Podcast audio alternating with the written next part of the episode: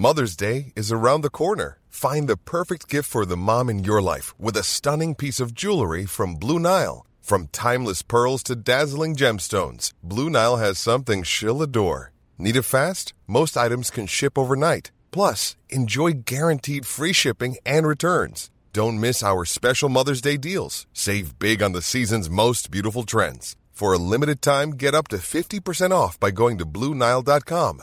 That's Bluenile.com. Bonjour à tous, ravi de vous retrouver pour l'heure des pros avec euh, François Bersani. Merci d'être avec Bonjour, nous. La nuit a été courte, François Bersani. Oui, pour tous nos collègues. euh, Nombreuses violences. Tout à fait. Et euh, je pense aussi à tous nos collègues qui sont engagés sur les feux, euh, les feux dans le. Vaucluse, Bouches-du-Rhône et sur la Gironde. Pour eux, ça fait 2, 3, 4 jours maintenant que les, les nuits sont limitées au minimum. Jean Messia, la nuit a été également courte pour vous, mais c'est parce que vous avez participé au bal des pompiers. Vous avez fait la fête Non, hier non, soir. parce qu'il a fait chaud. Et il a fait chaud. On dit souvent ça quand on sort. Il a fait chaud. Euh, Philippe Guibert, merci d'être avec nous. Merci. Et euh, Georges Fenech, Mr. Bonjour. George, quel plaisir de vous retrouver. C'est une excellente nuit. Est-ce que vous avez été Moi aussi. convaincu par euh, Emmanuel Macron hier? Non. Non. Sur une échelle de 1 à 10. 10, complètement convaincu. 1, c'est une catastrophe. Non, non, je ne suis pas convaincu par euh, ce prépare euh, le président de la République. Moi, je trouve, je ne sais pas ce que vous en pensez. Parce qu'il n'a pas sa majorité. Mais non, mais moi, je trouve qu'il a trop parlé du Stade de France. Ah, il n'en a pas du tout Il parlé. a trop parlé des violences sexuelles. Quelle doctrine il doit y avoir lorsqu'un un responsable politique euh, est euh, accusé de, de violence Il a trop parlé d'insécurité Et pas et du, d'immigration. pas du tout. Mais on va en parler, nous. Ah bah nous, on va en Ah. parler, bien évidemment qu'on va en parler. On va d'abord faire un point euh, euh, sur euh, l'information avec euh, Michael Dorian. Bonjour Michael. Bonjour Elliot, bonjour à tous, c'est en Gironde. Les pompiers affrontent toujours deux feux de forêt, l'un près de Bordeaux, l'autre près de la dune du Pilat. Plus de 5000 hectares ont déjà brûlé et plus de 10 000 personnes ont été évacuées depuis mardi. Le département a été placé en, vigilance rouge pour risque de feux de forêt. Les dernières informations à Cazaux avec nos envoyés spéciaux Marine Sabourin et Thibault Marcheteau. Oui, donc nous nous trouvons dans le secteur, dans le quartier de Cazaux, où il y a 4000 personnes qui ont été évacuées. Donc le bilan est désastreux. Regardez, donc euh, il y a euh, euh, ce restaurant qui a pris feu. On voit encore des braises. Donc ce restaurant qui est à quelques mètres de la plage, juste à côté du bassin d'alimentation qui alimentait euh, 40 000 personnes en eau. Et puis il y a cette camionnette aussi, parce que les gens ont dû partir très très vite. Alors on va continuer, vous allez le voir. Donc en fait, il y a ce restaurant qui est touché. Il y a quelques mètres à peine ces maisons donc euh, qui n'ont absolument rien eu. Donc fort heureusement. Et donc le feu a progressé euh, toute la nuit euh, et les pompiers ont essayé de mobiliser ce feu juste aux abords des maisons. Et donc le bilan pour l'instant il est d'un restaurant brûlé et d'une maison. Donc vous pouvez le voir, le toit est totalement parti. Il ne reste plus rien en fait ici. Et donc ce feu, vous le voyez, je, ne sais pas si vous pouvez l'apercevoir sur euh, ces arbres euh, euh, qui ont totalement brûlé toute la nuit. Les 500 pompiers ont essayé de maîtriser ce feu qui, frôlait les maisons. Certaines n'ont pas été épargnées. Il y a aussi quelques cabanes qui ont brûlé dans cette forêt. On ne sait pas encore quand les habitants pourront revenir dans leur euh, quartier de Cazaux, les 4000 personnes euh, évacuées, puisque les conditions météorologiques, elles sont désastreuses. Il va y avoir beaucoup de vent, les températures vont avoisiner euh, les 36 degrés, et donc les habitants attendent les prochaines consignes des sapeurs-pompiers de la préfecture de Gironde. Alors après la Gironde, c'est le massif de la Montagnette dans les Bouches-du-Rhône qui a été euh, frappé par les flammes. Mais le feu déclenché par euh, des étincelles au passage d'un train est fixé. On l'a appris cette nuit. D'après le dernier point de situation des sapeurs-pompiers, l'incendie a parcouru 1000 hectares euh, et en a détruit au moins 300. 800 sapeurs-pompiers sont toujours mobilisés. Situation euh, défavorable à ces incendies qui progressent, les fortes chaleurs qui frappent euh, actuellement l'Hexagone. Ce vendredi, 11 départements sont toujours en alerte orange canicule, essentiellement dans le sud-ouest, en Nouvelle-Aquitaine et Occitanie. Les régions euh, PACA et Auvergne-Rhône-Alpes sont en partie également impactées avec des températures proches des 38 et 40 degrés. Les Bleus empochent euh, leur billet pour les quarts de finale de l'Euro. L'équipe de France féminine de football s'est assurée la première place du groupe D et donc une qualification pour les quarts de finale de l'Euro féminin en battant la Belgique 2 buts à 1 hier à Rotterdam. Une victoire entachée par l'inquiétante blessure de l'attaquante Marie-Antoinette Catoto après 15 minutes de jeu. Dans une demi-heure. On va commencer avec euh, cette euh, actualité euh, dramatique à Cholet hier soir lors du feu d'artifice. Un garçon de 7 ans et sa sœur de 24 ans ont été tués la nuit dernière lors de ce feu d'artifice. On va voir le sujet d'Adrien Spiteri et on est avec un, témoin de, la scène Sam en, direct qui va nous expliquer ce qu'il a vécu. On a du mal à comprendre comment un tel incident peut, peut intervenir dans ces conditions. On voit le sujet, on en parle juste après. À Cholet hier soir, le feu d'artifice du 14 juillet vire au drame.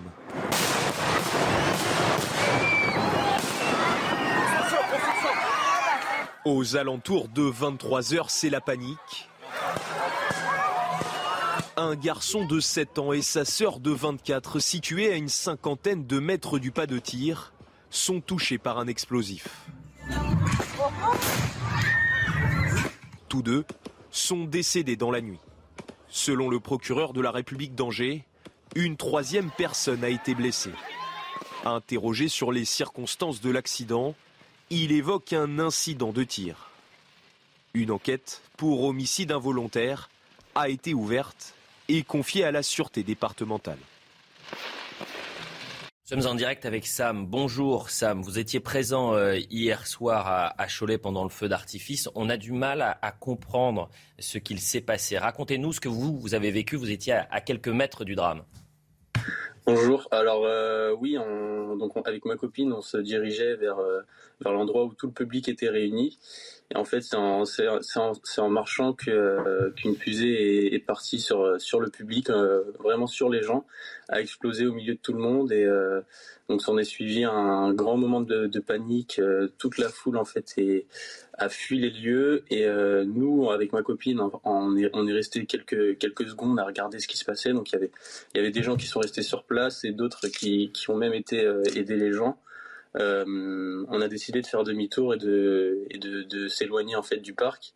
Et euh, sur notre chemin du retour, une deuxième fusée a été tirée euh, sur le public aussi. Donc deuxième drame, il y a eu un départ d'incendie et tout ça. Donc là, on s'est dit c'est bon, faut faut qu'on y aille, faut qu'on fuit.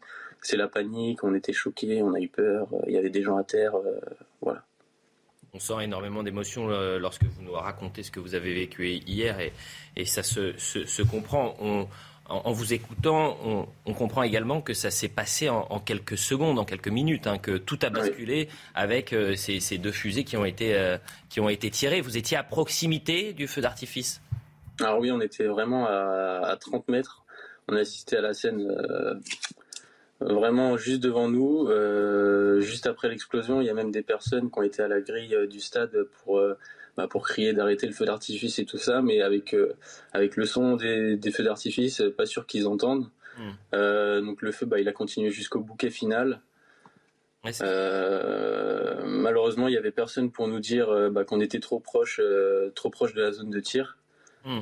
Donc on sent énormément d'émotions et on vous remercie pour votre témoignage. Je me tourne vers vous, Georges Fenech. On a du mal à, à, comprendre comment cette euh, incident peut arriver. Euh, les victimes euh, étaient à une cinquantaine hein, de, mètres du feu d'artifice. Il y a une faille dans la sécurité? Sans doute une faille dans la, dans la sécurité. Donc c'est aux enquêteurs qui, qui reviendra la, responsabilité de, de nous dire ce qui s'est passé. Est-ce que ce sont des engins défectueux qui sont partis à l'horizontale à la verticale? Est-ce que c'est un problème qui relève de ceux qui étaient chargés précisément de faire respecter les règles de sécurité, d'éloignement par rapport euh, aux explosifs? Donc je crois que ce drame, qui n'est pas une première dans notre pays, hein, moi j'ai le souvenir de drames qui ne sont pas très très fréquents, mais qui quelquefois se produisent, montre à quel point euh, ces, dispositifs de mise à feu peuvent être dangereux si on ne respecte pas les règles de sécurité. Et justement, la sécurité. Peut-être que hmm. vous pouvez nous expliquer, François Bersani qui est euh, avec nous, comment on arrive à, sécuriser euh, ces, feux d'artifice. Il y en avait partout en France. Il y en avait un immense euh, encore hier soir dans, la capitale. Je le répète, ces, ces, victimes, donc 7 et 24 ans, qui étaient à une cinquantaine de mètres seulement du feu d'artifice. Ils étaient trop près Rappelons toujours que ces, ces feux d'artifice, ça reste des engins pyrotechniques hein, avec de la poudre. Et donc, euh, comme on, va parler également des, mortiers, euh, eh bien, ça reste des objets qui sont dangereux de, par nature euh, lorsqu'ils sont soit mal utilisés, lorsqu'en en effet les, mesures de sécurité aux alentours ne sont pas suffisamment prises. Hmm. bien souvent, ce sont les services communaux, donc les services des communes qui autorisent ces feux, qui s'occupent des périmètres et de faire respecter le périmètre. Là, en l'occurrence, comme le dit Georges, on, on ignore encore si les gens étaient trop près parce qu'ils avaient peut-être voulu s'approcher trop près ou parce que justement les services municipaux n'avaient pas suffisamment repoussé euh, ce, public. Et puis on est, c'est toujours la faute à pas de chance. Il peut y avoir aussi euh, du hmm. matériel défectueux qui en effet, dès lors qu'il part à l'horizontale, engendre des euh, risque pour l'intégrité euh, physique. Donc là, pour l'instant, c'est un peu trop tôt, mais rappelons toujours, le feu d'artifice, c'est beau, mais ça peut rester dangereux. Alors, ce qui est étrange, c'est que ce sont les mêmes organisateurs depuis euh, des années à, Cholet, donc euh, ils avaient l'expérience. Philippe Guibert. D'après le, témoignage qu'on a entendu, les, personnes étaient à 30 ou 50 mètres du, feu d'artifice. Il me semble, hein, pas un spécialiste absolu, mais il me semble que c'est pas une distance de sécurité suffisante. Et, c'est étonnant. Alors l'enquête le dira, mais euh, euh, que la mairie ait laissé des personnes s'installer à, une distance aussi courte me paraît un facteur de danger. Après, je ne connais pas l'histoire dans son, dans son détail. Il y a peut-être aussi un problème de matériel défectueux. Mais en tout cas, là, il y a une consigne de sécurité parce que tout ça est quand même relativement réglementé et que les mairies font ça tous les ans avec forcément. mais Georges le disait, c'est pas la première fois qu'on a des incidents avec les feux d'artifice. Euh, alors évidemment aussi dramatique, euh, c'est pas chaque année, bien évidemment, mais, mais peut-être qu'il faut, euh, et je me tourne vers vous, Jean Messia, durcir les mesures de sécurité, imposer vraiment un périmètre plus important pour éviter de se retrouver dans ces situations-là. Bah, écoutez, moi d'abord, j'ai été bouleversé par le fait d'apprendre que ce sont, je crois, deux enfants qui, euh, qui ont... 24 et 7 ans, c'est terrifiant. On pense évidemment à leur famille ce matin. Euh, aller à un feu d'artifice et revenir euh, avec, avec deux morts, c'est quand même assez choquant. Mm. donc évidemment, on pense aux familles, on pense aux victimes et à leurs familles. la deuxième chose, c'est qu'effectivement, moi, ça me semble hallucinant pour un feu d'artifice de cette ampleur que les gens soient, puissent être puissent entourer les départs de feu à quelques, à quelques dizaines de mètres. Euh, vous parliez tout à l'heure du feu d'artifice qui avait eu lieu dans la capitale. Euh, l'espace à partir duquel les feux d'artifice ont été tirés a été totalement vidé. Le ah pont d'Iéna était totalement libre ah euh, de, toute, de, toute, présence humaine. Hmm. je rajoute que là, apparemment, les personnes étaient plus proches des dispositifs de mise à feu que les artificiers eux-mêmes. C'est-à-dire que normalement, l'artificier est, est, présent sur le terrain. Or hmm. là, d'après le témoignage que vous avez fait passer, les gens se sont portés euh, sur les grilles pour appeler à l'aide alors même que personne ne les entendait. donc, vous connaissez le, euh, vous donc c'est quand même comment ça, se passe avec le bruit. C'est vrai que c'est surprenant. Oui, mais normalement, je le aux téléspectateurs, hein. le feu d'artifice a été mené à son terme, puis la foule a été bah, dispersée. c'est pas normal. 70 pompiers ont été dépêchés. On sera dans un instant avec euh, le maire de Cholet qui va nous nous expliquer s'il y a eu des à ce moment-là? C'est ça bah, qui est incroyable. On lui posera la question concernant les de sécurité? Oui, il y a la distance de sécurité. Je crois qu'en fait, en théorie, enfin la loi, les règles, les règlements, tout ça existe c'est encore une fois, c'est la pratique qu'il faut voir. Parce que durcir les textes n'entraînera pas forcément de, faire davantage attention euh, sur le terrain. Il semble que là, en l'occurrence, ce soit des défaillances humaines davantage que l'inexistence de règlement. Je me retourne vers vous, François Bersani, parce que là, on est face à euh, des feux d'artifice professionnels. C'est du matériel, euh, si je puis m'exprimer ainsi, lourd. mais vous, force de l'ordre, vous êtes confronté, on va le voir dans un instant, vous êtes confronté aux tirs de mortier d'artifice. Euh, ce sont des, armes plus légères, mais tout aussi dangereuses en quelque sorte. Oui, oui, tout, engin comme ça, pyrotechnique, Elliot, euh, de toute façon, euh, dès lors qu'il est porteur de, poudre et qu'il est donc incendiaire, eh bien, peut provoquer des dangers. Alors, bien souvent, ce sont des brûlures, des, des, faits de brûlures au deuxième ou au troisième degré, ou des risques également d'éclat, d'éclat au visage. Là, en, l'occurrence, on a un bilan relativement lourd. Il faudrait rappeler aussi qu'en en, raison de la sécheresse et des feux de forêt, il y a beaucoup de mairies qui ont qui n'ont pas choisi leur lieu habituel, qui étaient des lieux dégagés avec de la de l'herbe, mmh. végétale Ils ont préféré faire ça en, plein centre-ville et, pour justement bénéficier du goudron, en tout cas de surface qui ne risque rien. Là, je ne sais pas où était tiré, si c'était en, milieu végétalisé, mais il y a eu, en, voulant parfois maintenir certains feux d'artifice hier ou avant-hier, on a fait ça en zone urbaine avec forcément une plus grande difficulté pour éloigner euh, la population. Je dis également qu'une enquête pour homicide involontaire a été ouverte et confiée à la sûreté départementale. Et ça me fait penser à une anecdote euh, qu'on m'a racontée euh, il y a une dizaine de jours dans le sud-est de la France. J'étais dans un restaurant, il y a un feu d'artifice sur la mer à une vingtaine de mètres petit feu d'artifice, mais le gérant du restaurant m'expliquait que l'année précédente, euh, il y avait eu un, problème parce qu'ils étaient trop proches et que tout le bar avait euh, subi euh, des dégâts puisque effectivement les projectiles étaient descendus, étaient tombés sur le bar, que tous les parasols étaient en feu et que c'était une catastrophe. C'est très dangereux en fait le feu d'artifice.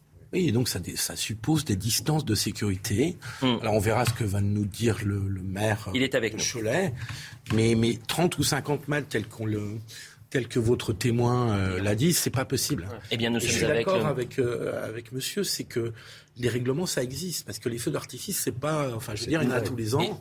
Et, donc, euh, il faut comprendre ce qui s'est passé. Nous sommes avec le maire de, Cholet et je l'en remercie euh, ce matin en, direct. Merci, monsieur, le maire, d'être avec nous. On a énormément de questions à, vous poser. On, imagine la, peine et le désarroi ce matin, puisque c'est euh, un événement dramatique. Vous avez un, enfant de 7 ans et sa sœur de 24 ans qui ont été tués la nuit dernière après cette incident lors du feu d'artifice dans votre ville. Est-ce que vous avez euh, quelques informations à nous transmettre? Est-ce qu'on en sait un peu plus sur ce qu'il s'est passé? Bonjour. Euh, non, l'enquête forcément est en cours euh, à cet instant. a priori, ça ne peut être qu'une fusée qui serait partie à l'horizontale au lieu de partir à la verticale. Ce n'est pas un problème de retomber de fusée comme il y en a dans tous les feux d'artifice, mais là, visiblement, c'est une fusée qui, est parti euh, dans une direction qui n'était pas, qui n'était pas la bonne.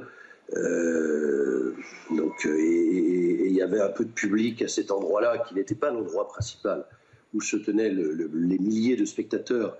et d'ailleurs, même les artificiers ont demandé à un moment donné aux, personnes présentes à cet endroit-là de se reculer un petit peu pour garder plus de distance, sans qu'on soit dans la distance théoriquement de sécurité. Monsieur le maire, pardonnez-moi de vous. La sécurité était respectée. Justement, pardonnez-moi de vous couper, mais vous m'expliquez que ce sont les artificiers qui ont demandé euh, à ces, euh, habitants et, ces individus de, se décaler un petit peu pour respecter les mesures de sécurité. Est-ce que euh, ce n'était pas, je ne sais pas, la police nationale ou municipale présente sur le terrain de, de, présenter un périmètre de, sécurité plus important? Parce que si j'ai bien compris, et, ces, ces, victimes étaient à une cinquantaine de mètres du pas de tir. Oui, mais pas, pas sur le site principal d'accueil du public, soyons très clairs. Hmm. Euh, les, artificiers, d'après ce que l'on m'a dit, je, pas les éléments de l'enquête, hein, les artificiers leur auraient demandé de se reculer un petit peu, hmm. mais n'ont pas du tout informé les forces de sécurité, euh, soit la police municipale, la police nationale qui était présente évidemment, euh, n'ont pas demandé d'intervenir. Donc c'est qu'ils n'ont pas considéré qu'il y avait une difficulté particulière et un risque particulier. Euh, et, en tout état de cause, la fusée serait partie à l'horizontale de l'autre côté, elle serait allée toucher euh, le public qui était, qui était rassemblé euh, de la même façon, malheureusement. Hein. Je crois que la, problématique, elle est avant, avant d'être une question de distance, une question d'accident de, de, tir. Accident de tir. Alors, c'est ce que je disais juste avant que vous soyez avec nous en direct. Euh, apparemment, euh, les organisateurs, les artificiers qui ont préparé ce feu d'artifice à Cholet, ce sont des gens expérimentés. C'est-à-dire que chaque année, ce sont euh, les mêmes organisations qui, préparent le feu d'artifice à Cholet. Oui, en l'occurrence, le feu d'artifice est organisé par Cholet Événement, qui est le comité des fêtes Cholet. Et euh, depuis, je crois, 1994, il travaille avec la même société, qui est une société qui ne travaille pas évidemment qu'à Cholet, qui travaille à travers toute la France. Donc euh, ce sont des, professionnels euh, expérimentés. voilà, malheureusement, il est arrivé hier soir, et, et, bien évidemment, nous pensons à la famille qui est touchée, et je ne peux même pas trouver de mots, tellement c'est épouvantable. Oui, c'est vrai que ce matin, on a du mal à, trouver les, mots et on pense évidemment à, la famille des victimes. on, pense à la ville qui est, qui est meurtrie ce matin et, et, on essaiera de revenir vous voir dans les prochains jours pour faire toute la lumière sur, sur cette ce drame et on vous remercie de nous donner ces, ces précisions ce, ce, matin alors que le drame a eu lieu euh, dans, dans, la soirée hier. Merci, monsieur le, maire. Et puis, on va avancer. C'est toujours difficile d'enchaîner de, les actualités euh, comme cela, surtout quand elles sont euh, dramatiques. Paris, qui se réveille ce matin avec la gueule de bois, puisque les pompiers et les forces de l'ordre ont dû faire face à une vague de délinquance très importante. Ils étaient 12 000 sur le pont et n'ont pas pu empêcher certains débordements. On va voir le sujet d'Adrien Spiteri. Vous allez voir ces séquences qui sont euh, saisissantes. Vous avez des pompiers qui interviennent pour circonscrire des feux ils sont visés par des projectiles. Ils sont obligés de reculer parce que sinon, ils sont blessés par ces euh, délinquants. Et c'est en décalage total avec ce qu'il s'est passé euh, hier lors du défilé du 14 juillet, lorsque les pompiers ont descendu les Champs-Élysées, ils ont été ovationnés donc il y a vraiment, et on reste, vous voyez, dans Paris et, et intramuros, c'est-à-dire qu'il y a ce décalage-là entre euh, la fierté euh, pour les Français de voir les pompiers défiler et la haine d'une partie euh, des, des, Français qui considèrent qu'il faut soit casser du flic ou, ou du pompier. On voit le sujet. Des voitures incendiées et des rues saccagées. À Paris, les dégâts de la soirée du 14 juillet sont importants des actes de vandalisme, mais aussi de violence, comme ici dans le 20e arrondissement, où des pompiers en pleine intervention sont visés par des tirs de mortier. Ne inquiétez pas, c'est mon travail. Je travaille comme vous.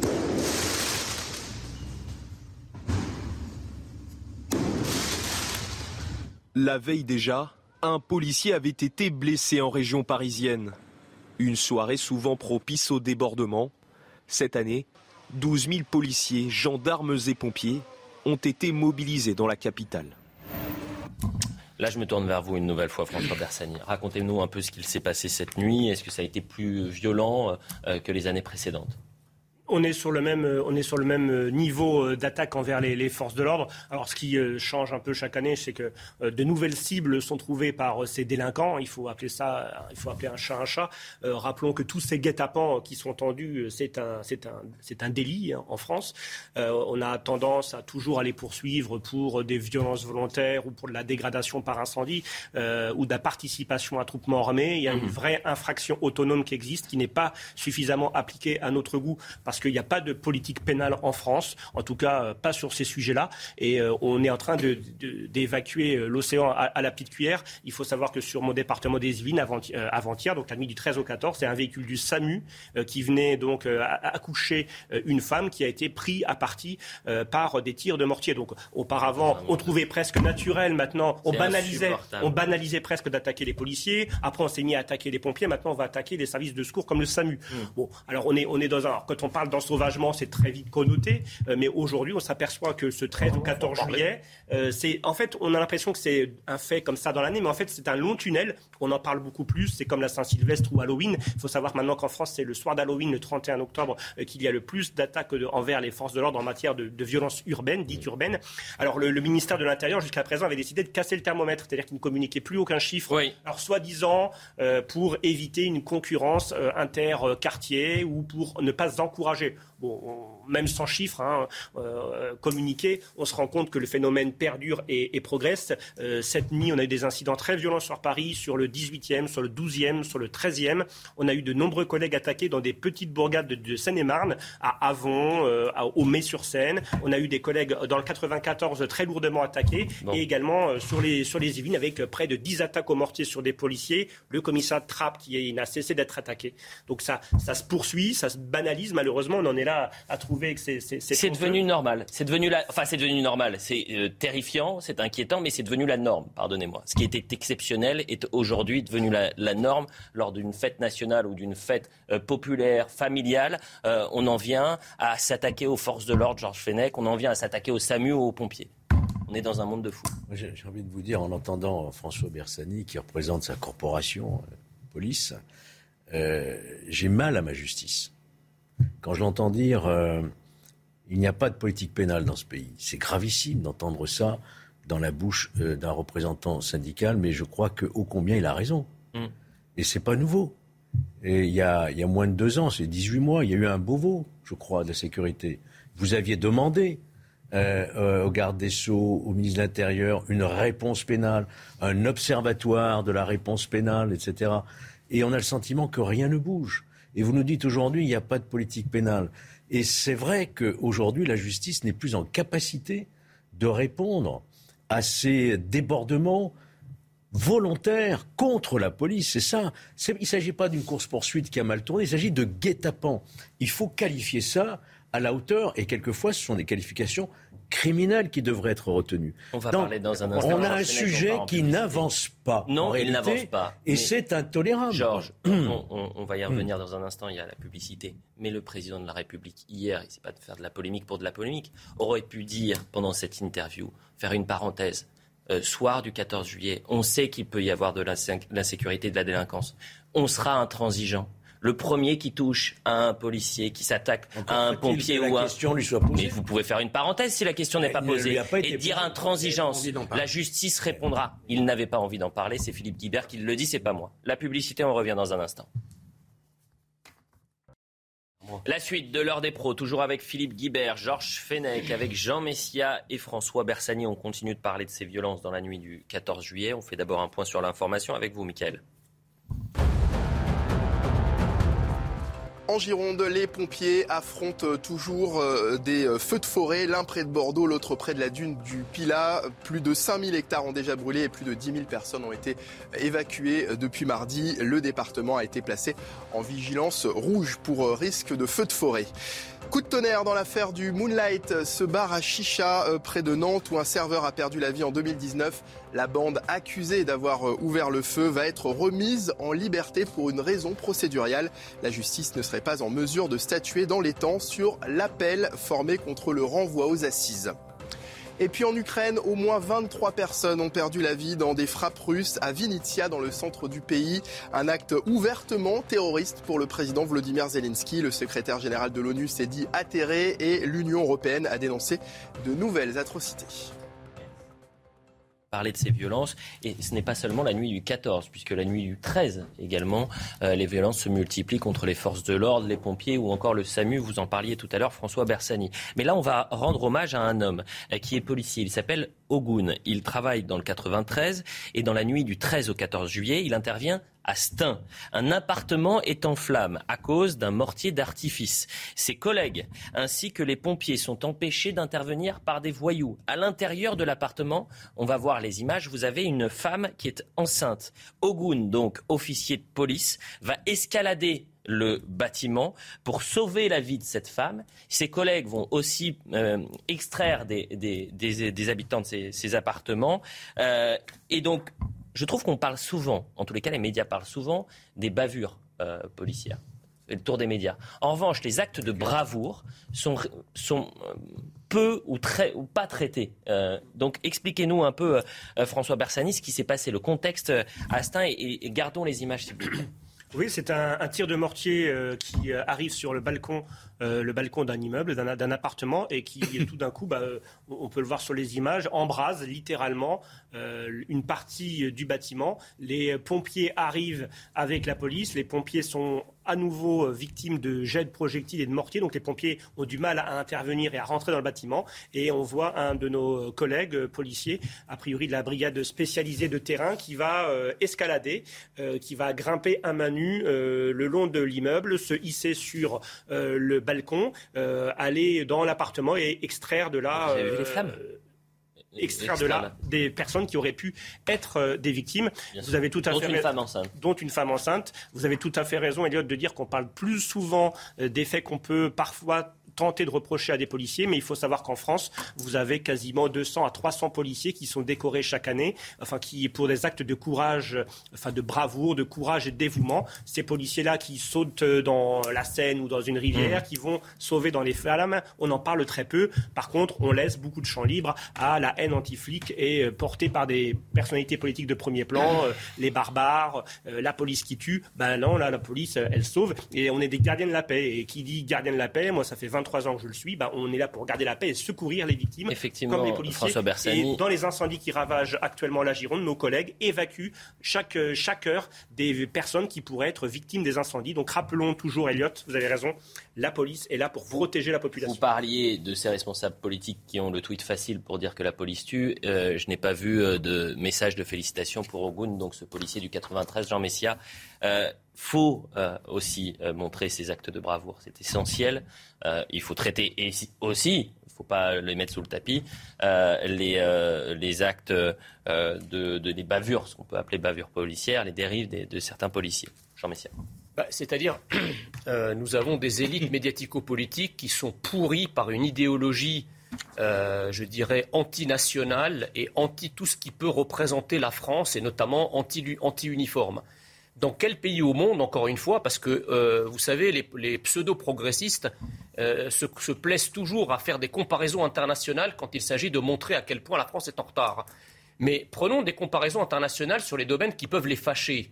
Dans quel pays au monde mettons en priorité les quelques incidents euh, euh, euh, dont sont responsables les policiers, qui peuvent parfois bien sûr être dramatiques, sans jamais parler de la bravoure de ceux qui ont revêtu l'uniforme par vocation et qui souvent peuvent aller jusqu'au sacrifice suprême. Dans quel pays au monde fait-on ça? Je pense que dans un pays normalement constitué, il faut d'abord et avant tout euh, euh, euh, mettre sur le devant de la scène eh bien, les actes de bravoure, les actes d'engagement, les actes d'abnégation de nos forces de l'ordre, de nos militaires, de nos pompiers, de tous ceux qui servent au quotidien, plutôt que de, comment dirais-je, monter en épingle. Non, mais il faut traiter les deux. Là, qu'est-ce qu'il qu faut traiter les deux. Philippe Imaginez que hier, Astin, il y a eu, imaginez que hier, Astin, il y a eu effectivement un policier qui, qui, qui, qui a tiré. Mais moi, je ne veux pas imaginer. On reste dans si, si, on imagine, imaginons. on, on aurait toutes les matinales qui se seraient ouvertes là-dessus. Ah. Euh, France Inter, France mm, mm, Info, mm. euh, les JT se seraient ouverts là-dessus. On aurait bombardé là-dessus pendant une semaine et presque chanté le chant des partisans en boucle. Là, Philippe il faut évidemment parler des deux. Et dans tous les pays démocratiques, les libéraux, on parle aussi quand la police commet des fautes, euh, des bavures, comme vous disiez, on en parle aussi. Mais il faut parler effectivement aussi des actes de bravoure de la police. Euh, sur le plan politique, moi j'ai été très frappé quand même depuis une quinzaine de jours, depuis après législative, où le résultat de ce n'est pas si fabuleux que ce qu'on veut bien dire. Beaucoup de gens de gauche, y compris parfois de candidats internes de la NUPS, ont dit la police tue, ça n'est pas passé auprès des électeurs. Je crois que Fabien Roussel du Parti communiste l'a dit publiquement. Et d'autres. C'est l'analyse également de Julien Drey euh, qui, me dit, qui nous disait sur ce plateau. là, il y a eu une faute politique de la part de Jean-Luc Mélenchon.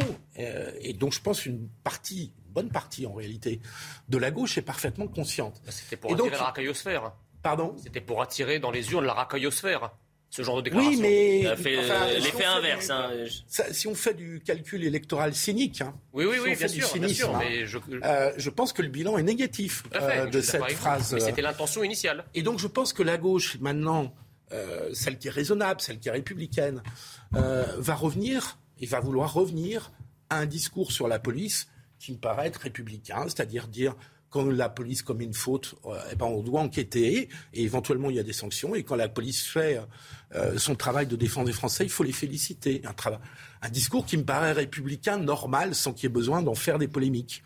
Georges Fenech allez-y, allez-y, bien sûr. je voulais juste revenir sur la, comparaison euh, tout à fait pertinente que vous avez faite tout à l'heure euh, au, au, sujet du 14 juillet, où on avait effectivement ce contraste absolument phénoménal entre le défilé du 14 juillet, l'acclamation des militaires, des pompiers, de nos forces de l'ordre de manière générale, et puis euh, le soir. Mais excusez-moi, ce n'est pas, pas, la même population. Ceux qui étaient sur les Champs-Élysées, quand vous voyez le profil majoritaire de ceux qui ont acclamé nos forces de l'ordre et le profil majoritaire, à l'inverse, de ceux, qui, de ceux qui bombardent le soir, on voit bien qu'il y a deux peuples qui n'encouragent pas exactement les mêmes choses. Mais, voilà. mais précisément, précisément, c'est qui ce deuxième peuple? Bah, Ce deuxième peuple, c'est tous les irrédentismes identitaires que les pouvoirs en place ont installés. ce que je relève, c'est qu'on ne les entend jamais. Moi, j'aimerais savoir quelles sont leurs motivations. Pour, parce qu'il n'y a pas de la recherche. Haine de la France, tout simplement. mais vous dites ça, mais moi j'en sais rien. Ah, il n'y a pas de recherche de gains ou de trafic ou quoi que ce soit. On, on, on, tend des guet-apens, mais pourquoi? Qu'est-ce qui motive ces bandes, ces individus à s'attaquer frontalement et directement aux forces de police, aux pompiers Non, mais tendez l'oreille, les a... Malheureusement, on avait un exemple très concret dans la cité des 3000 en début de semaine, euh, donc toujours d'ailleurs en Seine-Saint-Denis où vous aviez marqué Nique la France. Voilà, c'est ça. Pardonnez-moi des noms. Mais quelle est leur motivation bah, Quelle est leur explication C'est la haine de la France. pas. Non, mais ça, c'est la réponse que vous donnez vous. Non, mais attendez, mais quand on dit Nique la France, tu, évitons d'employer ces mots à 9h. Tu la quand le président de la République dit qu'il faut emmerder les Français. C'est un peu court comme réponse, Jean Messia. C'est un peu court. Vous dites c'est la haine, mais d'où vient cette haine de la France Mais attendez, mais vous croyez que Mais d'où vient cette haine Cette haine de la France, elle vient parce qu'effectivement, nous avons couvé depuis plus de 40 ans, effectivement, une immigration massive et incontrôlée qui a été biberonnée dès l'école à la haine de la France. Voilà ce qui se passe. C'est le facteur principal. Les immigrés cherchent à s'adapter, à s'intégrer. Pendant des années, les territoires ont été oubliés. Vous croyez que c'est aux Invalides ou dans le 7e arrondissement de Paris qu'on crie nique la France, que la jeunesse crie nique, la France. où est-ce qu'on est Vous avez le même train de vie dans le 7e arrondissement que dans la cité des 3000. Soyez sérieux, Jean Messia. D'accord, parlons de la Creuse bon. ou, du Gers. C'est vrai. Est-ce qu'on peut faire une autre dans, dans, la France, dans la France périphérique où les gens crèvent de faim, ils, ils, Philippe crient pas la France. Philippe Guibert. On peut faire une autre hypothèse. Bien sûr, vous pouvez tout faire. Dans le respect, euh, toujours. Bien sûr. Euh, qui est qu'il y a une lutte pour, le, pour tenir les territoires entre les trafiquants de drogue. Mais pas là. Je vous arrête juste un instant. Que celui qui tape sur la table veuille bien s'arrêter. Merci. On m'envoie ce message-là. Je sais pas qui tape sur la table. Vous faites attention. On lève les mains. Ah, apparemment, c'est moi dans l'oreille. Philippe Guibert, continuez. On présente nos excuses aux euh, téléspectateurs. Oui, euh, on s'excuse si on a eu des. Allez-y, Philippe. Euh, non, mais tout simplement, il y a toutes les semaines, on a des affrontements entre la police et des jeunes de quartier qui représentent qu'une minorité de la population, hein, monsieur. Attendez, je termine mon propos. Bah, c'est pas faux. Toute la semaine, toutes les semaines, il y a des affrontements. C'est pas une minorité. Parce que si c'était une attendez, minorité... je, peux terminer mes propos. Et donc, je pense que dans ces guet-apens qui sont tendus à la police, il y a certainement plusieurs facteurs, mais il y en a un qui me paraît structurel. Je parle sous votre contrôle, monsieur.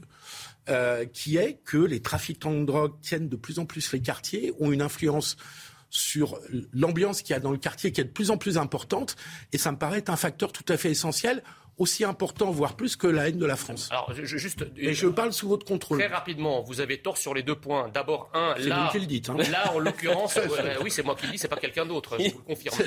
Euh, c'est moi qui parle. Il y en a peut-être deux de Jean Messia. Il y en a pas beaucoup. Vous détenez hein, la vérité, vous. Allez-y, très rapidement, parce que c'est François qui est interpellé, François Bersani. C'est une évidence. La première chose, c'est que là, euh, dans les destructions gratuites à laquelle, auxquelles on a eu droit ces dernières 48 heures et qui manifestement se déroulent sur l'ensemble de l'année, c'est pas lié à la drogue ou au territoire. Quand des pompiers sont caillassés, je vois pas pourquoi, je vois pas en quoi ça pousse à la drogue. Eh bah écoutez, vous n'êtes pas. Ça, c'est la François réponse. Non, est-ce que c'est valable Vous avancez trop vite là. Quand vous dites, quand vous dites, ça concerne une minorité. Excusez-moi, si c'était une minorité, qu'attend-on pour aller chercher cette minorité et la foutre hors d'état de nuire? Or, pourquoi, ça, on, le, une question. pourquoi on le fait pas? Parce que si on vous dit si on, si on y va, c'est les quartiers entiers, qui s'embrassent. François si les quartiers entiers s'embrassent, c'est que c'est pas une minorité. François, si je peux répondre à Philippe Guibert, en fait, euh, d'une en, matière de trafic de stupéfiants, les, les, trafiquants qui gèrent des points de deal, eux, ils ont besoin de tranquillité euh, pour que le trafic se fasse, pour que les clients viennent. Donc, ils n'ont pas besoin euh, d'une présence policière forte qui surgit lorsqu'il y a ces violences urbaines. Par contre, vous avez raison, Philippe, on est là sur un, côté territoire, c'est-à-dire que la, la, police ou même maintenant les pompiers sont considérés comme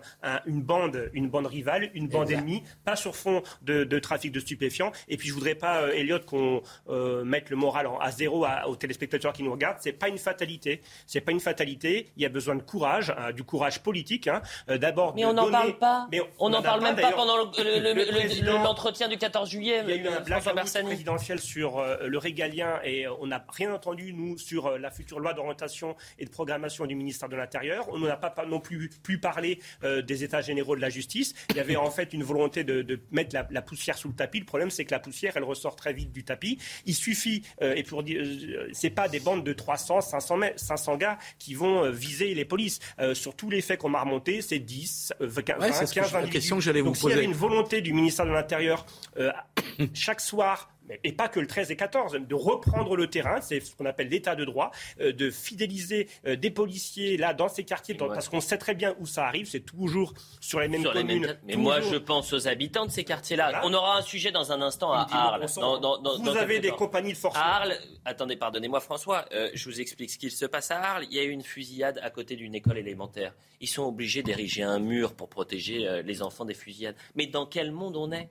Et cette sécurité, cette insécurité-là qu'il y a en France, on n'en parle même pas le jour du, euh, de l'entretien, qui est peut-être l'entretien clé qui va lancer le quinquennat du président de la République. On n'en parle même pas. Il n'y a pas eu un mot sur la sécurité. Nous avons des unités de force mobile en France. Donc on peut dire ce qu'on veut, on arrête, mais on bagage. On est au prochain Gendarmes mobiles, compagnie républicaine de sécurité, brigades anti-criminalité, qui sont faites pour ça, qui, savent, qui savent rétablir l'ordre, puisque là on est sur du rétablissement de l'ordre en milieu urbain. Nous savons le faire, mais nous n'avons pas les consignes, nous n'avons pas suffisamment d'effectifs, en effet, pour occuper tous ces terrains simultanément. Et surtout, au niveau de la politique pénale, j'y reviens parce qu'on a euh, notre spécialiste, notre euh, docteur S. Justice en, la personne de Georges Fenech.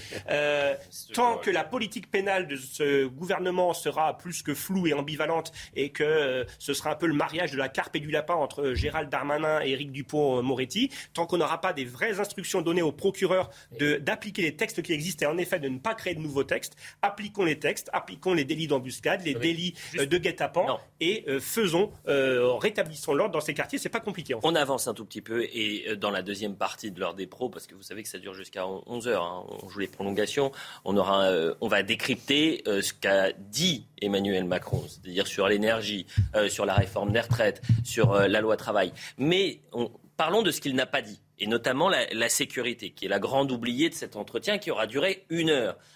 Vous pouvez quand même, sur une heure, faire allez, trois minutes sur euh, euh, la sécurité qui est l'une des priorités des Français. Je ne dis pas que c'est la priorité des priorités, c'est l'une des priorités des Français. Il aurait pu prendre une minute, une minute pour faire un point un mois et demi après euh, le fiasco du Stade de France et revenir sur ce qu'il s'est passé au Stade de France, puisqu'il y a le rapport du Sénat qui a été présenté cette semaine. Une minute, je demande. Hein. Alors, comment vous expliquez qu'on n'ait pas parlé d'insécurité? Sénat, État généraux de la justice, livre blanc de la police, Beauvau de la sécurité. Comment vous parlez qu'on n'en ait pas parlé notre temps Comment vous m'expliquez qu'on n'en ait pas parlé À se euh, regarder les uns les autres et à se demander qu'est-ce qu'il faut faire. Bon. Et on pond des rapports et des rapports et des rapports. Il est urgent d'agir. Et, et si on n'en parle pas, euh, on n'agira jamais. mais on va en parler tant qu'on veut. Ça fait des années, des années qu'on en parle. Euh, on n'agit pas. On parle, mais on n'agit pas. Georges, pardonnez-moi. Ah. cet entretien, et je vous donne la parole, Philippe, dans un instant, c'était il fallait fixer un cap, on est d'accord? Oui. Oui, vous êtes d'accord avec moi? Donc, dans ce cap-là, il n'y a pas la question de la sécurité. Non, que de ah même bon, que ah ok, bah c'est bon, on lave les mains, c'est fini. De même que pendant la campagne des présidentielles, on en a très très peu entendu parler, alors que ça reste une des préoccupations premières des Français. Philippe Guibert. Moi, je crois qu'Emmanuel Macron, en fait, depuis 2017, n'a jamais eu de discours. Il a un discours convenu, il dira toujours qu'il faut respecter l'ordre, etc.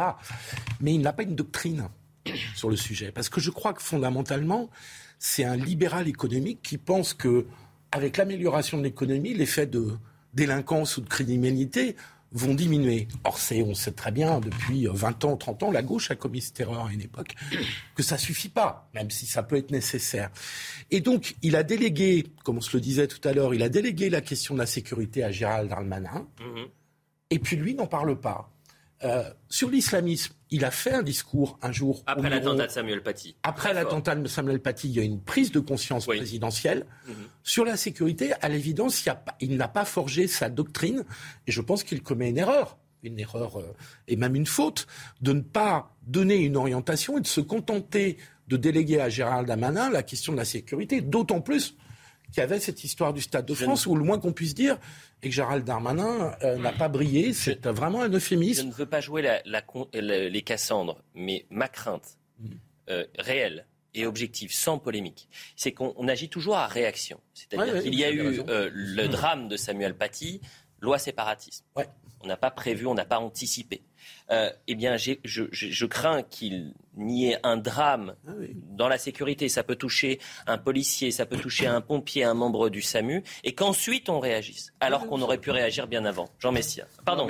juste François. Parce que vous parliez euh, qu'on était beaucoup dans le diagnostic. Aujourd'hui, on a, on a un président qui euh, veut plus se faire appeler Jupiter, qui propose de se faire éventuellement appeler Vulcain, mais en fait, il est plutôt le, chevalier de la table ronde, mm. parce qu'en fait, son, son truc, c'est faire des tables rondes. Donc, on fait des grands débats, on fait des états généraux de la justice, on fait des Beauvaux de la sécurité, on fait un Grenelle, on fait un Grenelle de la santé, enfin on, voilà, on se réunit, puis on fait des diagnostics qui ont été faits depuis 20-30 ans, mais par contre il n'y a toujours pas la thérapie. Donc tant qu'il n'y aura pas euh, l'ordonnance du, docteur Macron euh, sur ce qu'il veut pour, sa, pour la sécurité intérieure des Français, on n'y arrivera pas, enfin on y arrivera. Je, vous donne juste un, détail historique et, mythologique. Euh, le, le, dieu Vulcain, du romain Vulcain, c'est le dieu du feu et de la forge. Vous savez où il habitait? Ou en tous les cas où dans la mythologie, il était situé au pied de l'Etna. Donc s'il veut que la France, ce soit un volcan euh, en éruption, vous... moi je préfère euh, rester en France plutôt qu'au niveau de l'Etna. Jean Messia. Non, mais c'est-à-dire, il y a quelques jours, euh, dans une espèce de, formule un peu triviale, Emmanuel Macron nous avait dit que ça lui en touchait une sans lui en bouger l'autre. Sur les Uber, les Uber Files. Voilà. Et donc, sur cette formule-là, la France a appris effaré qu'il en avait. Oh, euh, ça c'est arrêtez. Ça c'est un petit peu. Non, pas de caricature, s'il vous plaît. C'est lui qui se caricature. Non, mais euh, bah, un président ne pas. Euh, un président ne devrait pas dire ça. Mais eh ben, un consultant sur le plateau ne devrait pas dire ça non plus. Puisqu'il le dit, il ouvre la porte à des commentaires. D'ailleurs, j'ai été très poli. J'ai pas utilisé de mots. Ah, encore. Voilà. Donc. Qu'est-ce que ça aurait été? Et donc la France a découvert qu'il en avait et et d'ailleurs ça a rassuré. Et donc on s'attendait à ce que ces considérations à la fois viril et testiculaire se retrouve dans le discours, dans son discours d'hier. Or, s'il est bien un domaine où justement la République doit montrer euh, qu'elle est, forte, qu'elle est puissante, qu'elle a la main, la main ferme, c'est bien en matière de sécurité. Le président de la République, c'est lui, c'est le cœur du régalien. Si le président de la République ne parle pas de sécurité, ne montre pas le cap, surtout dans un contexte d'ensauvagement. Mais euh, Philippe a la bonne analyse. Où les, Français sont touchés de plein fouet par ce, phénomène que le président Philippe a la bonne analyse, je crois. Eh bien, euh, ça, lui en a touché une parce que sans lui toucher l'autre. Attendez, vous parlez des Uber Files, ça n'a rien à voir. Nous, on parle de l'insécurité et le week-end dernier, Gérald Darmanin, rappelez-vous de cet entretien au Monde, euh, veut présenter un, projet de loi euh, renforçant euh, justement les, mesures contre les, les étrangers délinquants. C'est-à-dire qu'indirectement, il confirme cette thèse qu'une partie de la délinquance est liée à l'immigration. C'est quand même intéressant. Attendez, on parle de, on manque de thérapie. On les diagnostique, on l'a fait. On connaît même, ma question était faussement naïve tout à l'heure. On, on, connaît les causes de tout cela. Qu'est-ce qu'on attend pour agir? Moi, j'ai écouté le discours de politique générale d'Elisabeth Borne. Oui. Elle a annoncé 15 000 places de prison et du recrutement de magistrats. J'ai lu euh, le rapport sur les États généraux, mais je ne trouve rien en réalité dans ce qui devrait être véritablement des moyens d'action et de dissuasion. Pourquoi on ne rétablit pas contre les récidivistes les peines planchées? Pourquoi on ne rétablit pas les courtes peines d'emprisonnement? Pourquoi on ne construit pas des centres éducatifs fermés pour les mineurs délinquants? La thérapie, on la connaît, mais on n'agit pas réellement. Donc moi, je me dis qu'il y a une forme d'inaction et je me demande s'il n'y a pas une forme d'inhibition effectivement idéologique en considérant qu'en réalité, ce n'est pas la répression qui réglera le problème, mais c'est autrement, c'est sur le plan économique. Or, ça, on le sait. Je suis content qu'un homme de gauche, d'ailleurs, le reconnaît aujourd'hui. Eh oui, parce qu'on l'a payé. Euh, vous l'avez payé. Lionel Jospin l'avait dit. Hein. J'ai, exactement ça. J'ai pêché par naïveté. J'ai cru qu'en faisant reculer le chômage, euh, je ferais reculer la délinquance, avait-il dit. Et il s'est trouvé éliminé du second tour d'élection présidentielle. Donc, il y a longtemps qu'on sait ce qu'il en est de cette euh, vision angélique de la lutte contre la délinquance, qui consiste à dire il y a des discriminations, il y a des inégalités. En réduisant les inégalités, on va faire disparaître la délinquance. Ça n'est pas vrai. Donc la thérapie, François Berset, on la connaît. Malheureusement, on ne la met pas en application. Et pourquoi on ne la met pas en, application? C'est l'idéologie, vous pensez, François Bersani Il y a l'idéologie, il, y a un manque de courage. On peut aussi euh, se poser la question si parfois, électoralement, euh, ça ne pouvait pas euh, servir au, pouvoir exécutif sortant d'entretenir la situation actuelle, d'entretenir la situation actuelle pour choisir un peu ses oppositions, ou en tout cas pour choisir qui on fait, qui on fait monter ou pas dans, dans, l'opposition. il y a certainement plein de calculs. Après, M. Darmanin, il est quand même, du coup, le père de la fameuse loi d'orientation qui nous avait été promis au, printemps. 15 milliards d'euros au total pour le ministère de l'Intérieur. Est-ce qu'il va y avoir un coup de rabot budgétaire vu la crise économique qui se profile? Ça va être là. On aurait dû, en effet, Elliot, vous l'avez bien dit hier, on aurait dû avoir un cap, avoir des objectifs pour la police nationale, enfin pour les forces de sécurité dans leur ensemble, qui elles sont tous les jours au front. Et je voudrais encore saluer tous nos, tous nos collègues à travers toute la France qui protègent la, population, mais qui ont besoin aussi d'avoir une vision, un cap de l'exécutif, parce que pour l'instant, on est plutôt, euh, on n'est pas aux, instruments, on est euh, comme dans la, dans, dans, la navigation aérienne, on est plutôt à vue. Euh, Philippe, vous vouliez être cynique tout à l'heure. On continue juste avant la publicité en 30 secondes je croyais que le président de la République voulait être l'homme de la concorde pour ces cinq prochaines années. Il n'a pas la majorité absolue à l'Assemblée nationale. Il espère euh, pouvoir euh, se trouver une alliance avec les républicains. Le thème de la sécurité est un thème essentiel pour les républicains. Vous avez complètement raison. Bon, bah, c'est pour ça que c'est d'autant plus surprenant. Donc c'est schizophrénique. Ce qui, ce qui, était euh, un peu lunaire et irréel dans l'entretien d'hier, c'était pas tant le contenu de ce qu'il disait que le fait qu'il a fallu attendre trois quarts d'heure au moins dans l'émission pour qu'on aborde la question de la majorité relative au Parlement. Mmh. Emmanuel Macron a parlé comme s'il avait toujours une majorité absolue. Mmh. Il n'a plus une majorité absolue, ça n'a échappé à personne. Et là, je vous rejoins complètement, c'est que s'il voulait trouver un vrai accord avec, euh, avec les républicains, il y a certainement des mesures économiques et sociales, mais il y a à l'évidence le sujet de la sécurité pourrait faire partie d'une sorte de, pacte ou de peut-être pas de coalition, mais en tout cas d'accord pour faire de compromis. C'est le mot qu'on a utilisé hier. le président de la... Bien sûr. Il a fait l'éloge, mais concrètement, je ne sais pas ce que ça veut dire. Il a aussi parlé de coup de chaud nocturne. C'est-à-dire, il parle de compromis et puis après, il met une gifle à l'opposition. On sera avec Gilles Platré, euh, qui est le vice-président Les Républicains, à 10h30. Non, Jean Messia, c'est la publicité. Et après la publicité, ce que je vous propose, c'est qu'on parle de l'affaire Coquerel. Parce qu'ils sont en difficulté, euh, les amis de la France insoumise et de la NUP. Puisque, quelle, est la doctrine? Ils ont demandé la démission de Damien Abad. Ils ont demandé la démission de Gérald Darmanin. Euh, qu'est-ce qu'on fait avec euh, Éric Coquerel qui est visé par une enquête? Sandrine Rousseau a, a changé un peu d'avis. Vous l'entendrez juste après la pub. A tout de suite. La suite de l'heure des pros avec Philippe Guibert, Georges Fenech, Jean Messia. Je vous remercie euh, François Bersani pour cette euh, analyse et ce que vous avez pu nous dire sur cette nuit extrêmement tendue et violente euh, en France contre les forces de l'ordre, les pompiers et même le, SAMU. Vous allez céder votre place à, Nathan Dever dans un instant et c'est l'occasion, et on le dira jamais assez, de, saluer le travail des forces de l'ordre et de dire qu'ils font un, boulot euh, formidable au, quotidien. Merci, euh, beaucoup, François Bersani. On vous retrouvera évidemment cet été pour faire de nouveaux points. Et là, on va faire un point sur l'actualité avec euh, Mickaël Dorian. Les fortes chaleurs frappent toujours euh, l'Hexagone. Ce vendredi, 11 départements sont placés en vigilance orange canicule, essentiellement dans le sud-ouest, en Nouvelle-Aquitaine et Occitanie. Les régions euh, PACA et Auvergne-Rhône-Alpes sont en partie également impactées avec des températures proches des 38 et 40 degrés. En Gironde, les euh, pompiers affrontent encore deux feux de forêt, l'un près de Bordeaux, l'autre près de la dune du Pilat. Plus de 5000 hectares ont déjà brûlé et plus de 10 000 personnes ont été euh, évacuées depuis mardi. Le département a été placé en vigilance rouge pour risque de feux de forêt. Les dernières informations avec nos envoyés spéciaux Marine Sabourin et Thibault Marcheteau. On se trouve euh, au PC sécurité euh, des pompiers de la Teste de Bûche où environ 1000 pompiers sont attendus euh, aujourd'hui. Alors le feu progresse énormément, notamment en direction du quartier de Cazaux. Nous nous sommes rendus ce matin avec Thibault Marcheteau. Alors on a vu ces habitations totalement brûlées, un restaurant également. On ne sait pas quand rentreront les habitants, les 4000 évacués, puisque les conditions météorologiques sont particulièrement défavorables. Il va faire environ 35 degrés toute la journée et puis il y a énormément de vent. Le taux du double cet été. Il passera à 2% au 1er août. Annonce faite hier par le ministre de l'économie Bruno Le Maire. Le placement préféré des Français voit son taux euh, calculé automatiquement deux fois par an. En février, sa rémunération avait déjà euh, doublé, passant de 0,5%, un plancher historique, à 1%. Démission refusée pour euh, Mario Draghi, affecté par euh, la défection d'une partie de sa coalition. Le Premier ministre italien avait présenté hier sa démission, aussitôt refusée par le président Sergio Mattarella. Le euh, président de la République l'a invité à se présenter au Parlement afin qu'il y ait une évaluation de la situation.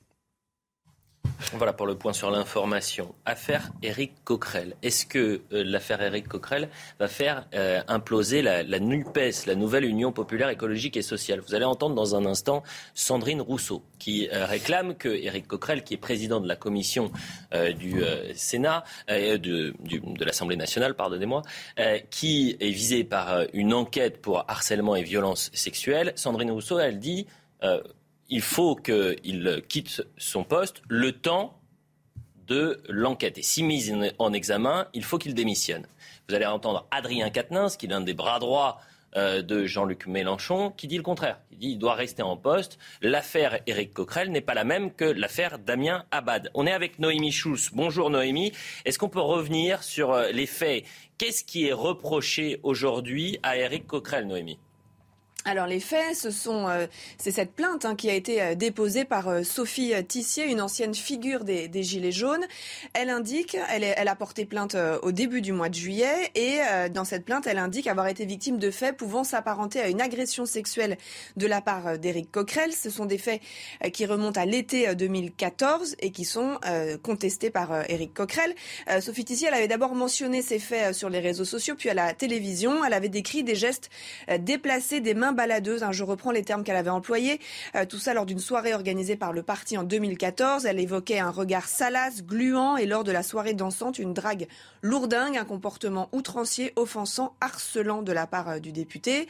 Euh, elle avait ajouté qu'Éric Coquerel lui aurait adressé des textos lui proposant de l'emmener à son hôtel. Ça n'était pas une agression physique dans le sens où il n'y a pas eu de violence physique, avait-elle jugé, mais le harcèlement, c'était quand même traumatisant. Elle a donc déposé plainte pour ces faits au début euh, du mois de, juillet et on a appris euh, effectivement il y a quelques jours que le parquet de Paris avait ouvert une enquête pour examiner donc cette plainte déposée par euh, Sophie Tissier. L'enquête a été confiée à la brigade de répression de la délinquance aux personnes. on imagine donc que les protagonistes vont être entendus, Éric Coquerel, Sophie Tissier, d'éventuels témoins. Il y a un écueil assez important qui va se présenter, c'est celui de la, prescription, puisque euh, Sophie Tissier, elle date ses faits à l'été 2014 en matière de, de, délit. La prescription est de 6 ans, donc assez rapidement, euh, euh, cela pourrait aboutir à, un classement euh, sans suite, non pas parce que euh, les faits n'ont pas existé, mais en raison de la prescription, mais on peut aussi arriver à la conclusion que qu'il ne s'est rien passé à l'époque. C'est effectivement l'objet de, de cette enquête. Important aussi de rappeler aux téléspectateurs, euh, enquête ouverte ne veut pas dire mise en examen. On est bien d'accord, hein, Noémie? Non, on en est même très loin, puisque pour le moment, c'est une enquête ouverte euh, sous l'égide du, parquet, euh, qui pourrait, à, l'issue de, de, cette enquête préliminaire, décider de l'ouverture d'une information judiciaire avec un juge d'instruction s'il estime qu'il faut aller plus loin dans les investigations. Encore une fois, s'il y a la question du délai de prescription, euh, il n'y aura sans pas d'ouverture d'information judiciaire. Et c'est uniquement s'il y a l'ouverture d'une information judiciaire avec un juge d'instruction qu'il peut y avoir une mise en examen. Donc pour le moment, on n'en est, pas là. Merci beaucoup Noémie pour ces précisions. Ce qui est intéressant, c'est que euh, la France insoumise a demandé euh, la démission de Damien Abad, a demandé la démission de Gérald Darmanin. On va écouter désormais Sandrine Rousseau qui a un peu changé d'avis hein, par rapport à ce sujet concernant Éric Coquerel. Je ne l'appelle pas à démissionner, je lui dis juste qu'il ne doit pas présider. C'est-à-dire qu'il doit laisser la vice-présidente ou, le vice-président présider à sa place le temps de l'enquête, histoire que la police puisse faire son travail de manière sereine. Une fois que cette enquête est réalisée, alors il pourra reprendre son, son poste de président de la commission des finances s'il n'y a rien. Et s'il est mis en examen ou s'il y a une procédure judiciaire, alors il faudra qu'il démissionne. Voilà. Et elle précise ses propos. Je pense qu'il ne peut pas présider la commission des finances, les séances de la commission des finances pendant l'enquête, ce qui permettrait d'avoir une enquête et euh, un déroulé de, de, l'enquête de police qui soit euh, complètement indépendante d'un rapport euh, de médiatique, etc. Donc oui, moi je pense qu'il faut qu'il se retire de la, enfin il ne faut pas qu'il préside les séances de la commission des finances le temps de l'enquête. Il conteste à 100%. Et je, je lui ai dit, nous avons eu, oui, mais bien sûr qu'il conteste et c'est normal et, et il faut que la police fasse son enquête. Et ça, c'est la position de Sandrine Rousseau. Et maintenant, écoutez Adrien Quatennens. Éric Coquerel, qu'est-ce qui lui est reproché? Il lui est reproché, il y a huit ans, euh, d'avoir, euh, dans une boîte de nuit, euh, sans doute dansé avec une personne qui a mal vécu cette danse, qui elle-même, qui elle-même a, même sur plusieurs plateaux, je crois même ici sur mm. BFM TV, avait dit que précisément elle n'avait jamais signalé cette soirée et c'est fait parce que pour elle, il n'y avait rien qui relevait de l'agression sexuelle. Elle a depuis changé d'avis. Euh, et a porté plainte. Et donc la justice fait son travail. Mais donc la justice fait son travail. Sophie Tissier, pour la nommer, elle, a, été, elle a été auditionnée par euh, la cellule de la France Insoumise. Il y aura une enquête, mais aujourd'hui il n'y a pas de fait nouveau. Donc, et donc et donc les faits n'ont strictement rien à voir. Et les faits, je le dis, ne justifient pas une mise en retrait. Éric Coquerel est président de la commission des finances. Il y fait un bon travail et il doit continuer ce travail. Et pour le reste, on doit en effet poursuivre les enquêtes et faire en sorte de lutter contre les violences sexuelles. Analyse, décryptage, messieurs, c'est à vous. Georges Fenech. Il y a une cacophonie, manifestement, au sein même euh, du groupe politique. Hein, de la NUPES. Ce qu'il faut retenir de tout ça, d'abord, ça ne grandit pas la classe politique, je dirais. Les, mhm. les Français qui entendent ça. Euh, moi, ce que je constate, c'est que. On parlait de Damien Abad, mais Damien Abad est toujours député. Il, a, quitté le, le, gouvernement. Rien ne permet de faire démissionner aujourd'hui un député. Ça n'est pas possible. Autant on peut démissionner un membre du gouvernement, autant un député, il n'y a pas euh, de moyen juridique de l'obliger à se retirer. Mmh. D'ailleurs, certains, malgré des mises en examen, malgré même des condamnations, se sont maintenus comme députés. Donc après, il lui appartient évidemment de se dire est-ce que je suis à la bonne place au bon moment, compte tenu de l'enquête qui, se déroule. Mais encore une fois, euh, rien ne permet de demander à Coquerel, qui a été élu pendant pour un an, de se retirer de cette fonction. Bah, sauf si vous êtes la NUP et que euh, aujourd'hui il y a une forme de présomption de culpabilité pour Damien Abad ou encore Gérald Darmanin. Et, sinon, vous tombez dans le faites ce que je dis, mais ne faites pas ce que je fais. Ils n'ont pas placé le débat sur le, sur le terrain juridique. Ils ont placé le débat sur le terrain moral et sur le terrain du symbole, la NUPES. Donc effectivement, à partir de là, quand vous édictez une règle, euh, indépendamment euh, de la condamnation pénale, eh bien, la moindre des choses, c'est de vous y conformer vous-même. Vous comprenez? Euh, Ça, c'est une chose. Moi, j'ai toujours dit, je maintiens que dans un état de droit, parce que ça sert à rien de, beugler à l'état de droit en permanence, si c'est pour, si pour faire démissionner les gens uniquement parce qu'une plainte est ouverte. Dans un état de droit, c'est uniquement la justice qui peut décider si quelqu'un est coupable ou pas. Ça n'est ni les médias, ni les rumeurs, ni même le simple dépôt d'une plainte, parce que vous comprenez, si effectivement à chaque fois que quelqu'un est mis en accusation, il est obligé de démissionner, alors, alors c'est pas le président de la République, c'est pas le Premier ministre qui fait le gouvernement, ce sont les rumeurs. Mhm. Et là, on n'est plus dans un état de droit. Voilà. D'accord. Philippe Guibert. Euh, plusieurs remarques. Pour une fois, je trouve Sandrine Rousseau assez cohérente. Oui. Parce que ce qu'elle demande, ce qu'elle demande, c'est pas une démission du, de la présidence de la commission. Elle avait cette euh, cohérence pour Gérald Darmanin et pour Damien Bad ou pas? Sans doute pas, mais, ah, mais, mais en tout cas, sur ce cas-là, ce qu'elle propose, c'est de mettre en application dans le domaine de la politique et de l'Assemblée nationale ce qui se fait dans beaucoup d'entreprises privées. Parce que j'ai des exemples en euh, grande agence de publicité parisienne où lorsqu'il y a une mise en cause, la personne n'est pas virée, elle n'est pas euh, licenciée, mais elle est mise en retrait le temps que se déroule une enquête. Donc je, je trouve que la position de Sandrine Rousseau, en tout cas cette fois-ci, n'est pas totalement incohérente. D'autant plus que cette enquête, il n'y a pas de fait nouveau, il n'y a pas de, à mon avis, l'incrimination pénale, je ne suis pas spécialiste. On ne sait pas. Mais est-ce que ce qui s'est passé dans cette soirée relève ou pas du harcèlement Je ne suis pas spécialiste, mais je ne suis pas convaincu. Mais vous avez entendu Noémie, le problème, c'est même plus ça. Le problème, c'est la prescription. Donc, euh, c'est ça le, le souci. Donc, il faut aussi se poser la question de savoir si, sans démissionner, quand une personne est mise en cause, elle se met en retrait, ce qui ne veut pas dire qu'elle abandonne son poste, mais le temps de l'enquête, je trouve que c'est au moins une question à poser. Nathan Dever, que, quel regard vous portez sur ce double discours que peut avoir euh, Sandrine Rousseau, extrêmement ferme euh, et, presque dans l'irrationnel pour euh, Damien Bad et, Gérald Darmanin, et mesuré, mesuré, cohérent, comme dit Philippe Guibert, pour, pour Éric Coquerel Écoutez, je pense que le, problème dans cette histoire, c'est que ça fonctionne à la manière du tâtonnement, un peu au cas par cas.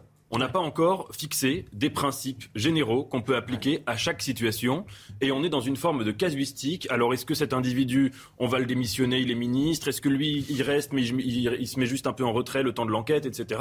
Sans d'ailleurs, euh, entre parenthèses, les enquêtes sont très longues, donc c'est des procédures, c'est pas euh, c'est pas une procédure qui dure euh, une petite semaine, une petite interruption et puis après on reprend.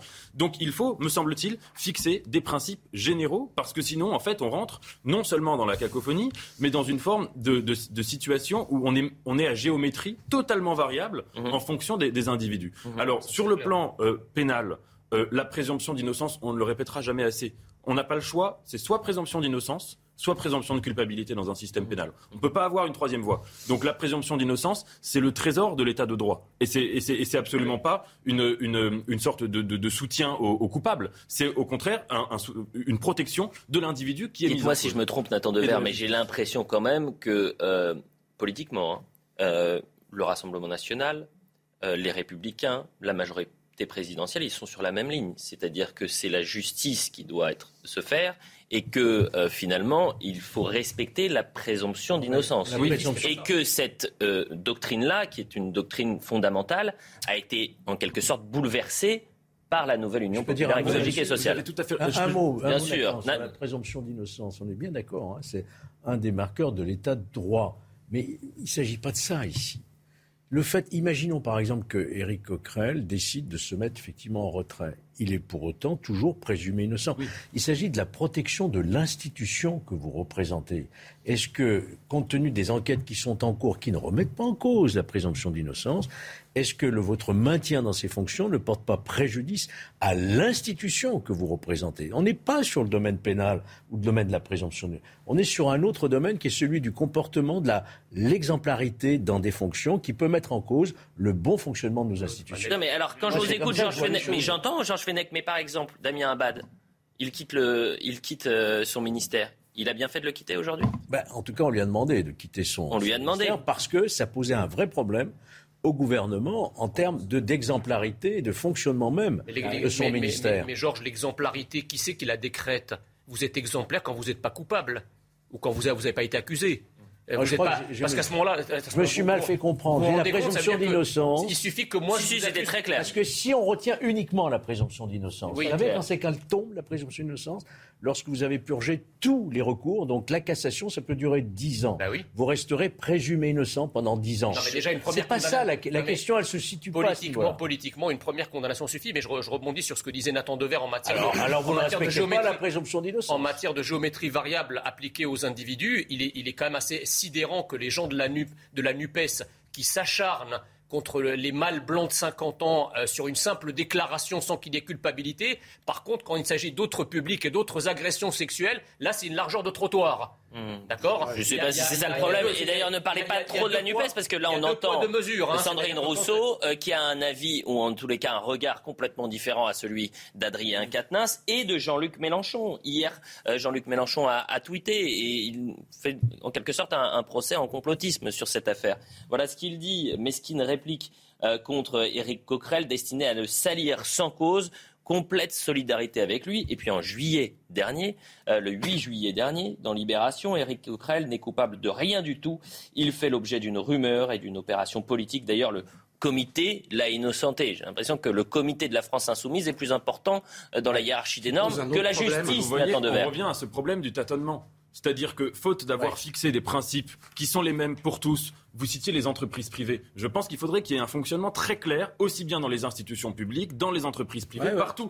Parce que si on n'a pas ça, eh bien, on a des gens qui disent, ah, il y a un comité qui vous a innocenté, des sortes de, de, petites justices locales. Mais, bah si, parce que si on, ne peut, si on ne le fait pas vraiment, ça dépend de l'individu. mais de ce qui me plaît dans ce que dit Nathan Devers, ce qui est très intéressant dans ce que dit Nathan Devers, c'est fixer un cap.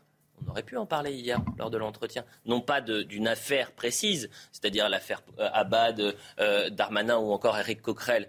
Le président de la République n'en a absolument pas, parlé. Résultat, il y a un sondage aujourd'hui qui tombe, qui n'est pas la conséquence de cet entretien, bien évidemment. Sondage IFOP pour Sud Radio. 58% des Français ne font pas confiance au gouvernement pour lutter contre le sexisme en général et contre les violences sexistes en politique particulièrement. 58% des Français soit vous fixez un cap, vous expliquez que la règle, du moins ce qu'il devrait se passer, c'est euh, la présomption d'innocence, c'est ou c'est l'exemplarité, comme vous, étiez en train d'expliquer, euh, euh, Georges Fenech. Mais c'est de fixer quelque chose de clair, ce qui n'est pas le cas aujourd'hui. Résultat, les Français n'ont pas confiance. L'épouse de César ne doit pas être suspectée. C'est ah, la formule. On n'est pas sur le régime pénal présomptionneux. Oui, c'est un problème, d'image et de respect de l'institution que vous représentez. Vous avez raison, mais ça fait 4 ans maintenant qu'il y a eu le phénomène MeToo. Et ça, c'est un petit peu pour l'instant l'aspect de MeToo qui, n'a pas, qui demeure encore impensé. Et je pense que le gouvernement, depuis 4 ans, parce que c'est ça, hein, c'est 2018, mmh. aurait dû prendre, vraiment prendre en charge et réfléchir à ce sujet. Par exemple, on prend un exemple du passé. Quand Marlène Schiappa avait à un moment décidé d'avoir une certaine forme d'indulgence vis-à-vis des accusations qui visaient Nicolas Hulot. Pourquoi? Hum. euh, Comment se fait-il que Hulot en a de l'indulgence, tel autre pas? Vous voyez, on ne peut pas être dans une sorte de cas par cas comme ça, sinon c'est l'anarchie totale, c'est la cacophonie, et c'est en fonction aussi de la tête du client de l'accusé. C'est-à-dire, si l'accusé est en position de force politique, on va dire, oh bah en fait, ces accusatrices, euh, oui, c'est peut-être des mensonges, etc. Et si par contre il est en position de faiblesse, euh, parce que par exemple il aurait trahi son parti politique, eh bien là on va dire, non, non, il faut le sortir du gouvernement. Il y a un problème, il y a une contradiction, il faut fixer des principes clairs, et c'est dans l'intérêt de la société générale. Philippe Guibert avec une difficulté supplémentaire, Nathan, dans, les affaires qu'on va qualifier de sexuelles, qui est que lorsqu'une plainte est déposée, la difficulté à réunir des preuves est énorme. A fortiori quand la, présomption de, crime ou de délit a été commise il y a longtemps. Et Marie-Estelle Dupont, sur ce plateau, a expliqué à plusieurs reprises pourquoi les femmes ne souhaitaient pas toujours déposer plainte, parce qu'elles doivent se soumettre à des examens, et lorsqu'elles sont traumatisées par un, par un viol, elles n'en ont pas envie. Et donc, on se retrouve avec une difficulté spécifique, parce que moi je partage votre avis sur le fait qu'on aimerait avoir une règle. Mais on se, trouve, on se retrouve avec une difficulté supplémentaire, qui est que dans ce domaine, vous avez beau porter plainte, en réalité, ça débouche souvent sur un non-lieu, faute de preuves faute de preuves. Donc comment faites-vous, puisque dans ce domaine, une mise en examen, sauf avoir des conditions de preuve très particulières avec des témoignages nombreux, vous n'aboutissez pas à une mise en examen, comment vous faites dans ce domaine où la justice a des limites, où elle est relativement impuissante, Georges, À, juger avec le recul ce qui a pu se passer entre un homme et une femme. Bon, en l'occurrence, dans, le, dans, le, dans l'affaire Coquerel, on n'est pas sur des faits de cette gravité. On a l'impression que c'est un type qui a eu un comportement lourdingue dans une soirée. Ah. Après, je ne juge pas, je suis pas spécialiste, j'y étais pas. Mais mais on a cette difficulté que la justice est relativement impuissante sur les affaires de viol. Le sondage en question, à mon avis, il a été posé aux Français de manière générale. Il ne concerne pas simplement les gens qui sont au gouvernement ou, les députés. Donc effectivement, si on, élargit les agressions sexistes à l'ensemble de la société, effectivement, vous avez une, grande part des agressions euh, euh, sexistes qui proviennent de, personnes dans la rue, notamment euh, de personnes d'origine immigrée. Voilà. Euh, c'est un peu votre c'est, non, c'est, Je vais vous dire quelque chose. Moi, je suis, prêt, je suis prêt à prendre les paris. Faites un sondage auprès des femmes qui sont dans les rues pour leur demander quel est le profil des gens qui les agressent, qui les poursuivent, euh, qui ont des remarques graveleuses à leur égard, qui les insultent, etc. Si jamais, si jamais la, réponse à ce, à ce, sondage donne une majorité de mâles blancs de 50 ans, je reviendrai sur ce plateau pour m'excuser personnellement. Je suis sûr de ce que je vous dis. Pas voilà. Mais si, parce que là, les agressions sexistes, il ne faut pas que ce qui arrive, si vous voulez, au, sommet de l'État soit l'arbre qui cache la forêt. Les agressions sexistes, c'est pas que ça en France. Je, vous donne le détail de ce sondage. Les trois personnalités politiques qui bénéficient de la confiance euh, des des Français pour lutter contre les violences sexistes et sexuelles. Les trois personnalités. Édouard Philippe, Elisabeth Borne et Marine Le Pen. Donc plutôt confiance, c'est le top 3. en revanche, euh, les personnalités politiques dans lesquelles les Français ont le moins confiance pour lutter contre les violences sexistes et sexuelles. Éric Zemmour, Jean-Luc Mélenchon et Emmanuel Macron. Comment vous le décryptez? Ah. c'est une bonne question. Ça vous laisse toi hmm. Je crois. je... Non, mais que Emmanuel Macron euh, également fasse partie, Jean-Luc Mélenchon fasse partie, Éric Zemmour, c'est le. Ça avait fait quand même Emmanuel Macron de, cette cause qu'on ne peut pas réduire à l'immigration. Je suis désolé, vraiment. Non. On peut vraiment pas la réduire à ça. Je n'ai pas dit ça. Emmanuel faut en parler. Emmanuel Macron, je ne dis pas qu'il faut pas en parler. Emmanuel Macron avait quand même fait ce sujet la grande cause de son premier quinquennat. Bien sûr. Et donc il se retrouve aujourd'hui dans une situation euh, où il fait partie des personnalités politiques dans lesquelles on n'a pas confiance. Je suis quand même frappé. Que Et la France insoumise est le parti euh, auquel ils ont moins, euh, moins confiance, dans lequel ils ont moins confiance. du fait qu'il y a deux femmes dans, dans les personnalités dans lesquelles on a confiance sur ce sujet-là. Il y a quand même deux femmes qui ont plus politiquement n'ont rien à voir, Elisabeth mhm. Borne et Marine Le Pen. Mhm. Il y a deux femmes. Mhm. Édouard Philippe, je pense à une certaine image de sincérité, de transparence depuis la pandémie et depuis la façon dont il a communiqué avec une relative honnêteté au moment de la pandémie. C'est comme ça que je comprends le, sondage. Si ça n'avait rien à voir, hein, comme vous dites, avec l'immigration, pourquoi le RN arrive à 37% de, des partis qui, en lesquels les Français font confiance pour lutter contre les violences sexistes? C'est quoi le rapport? Euh, oui, mais, ça se joue à quelques pourcentages. c'est, ah, un jeu. Je veux qu'on avance un tout petit peu, messieurs.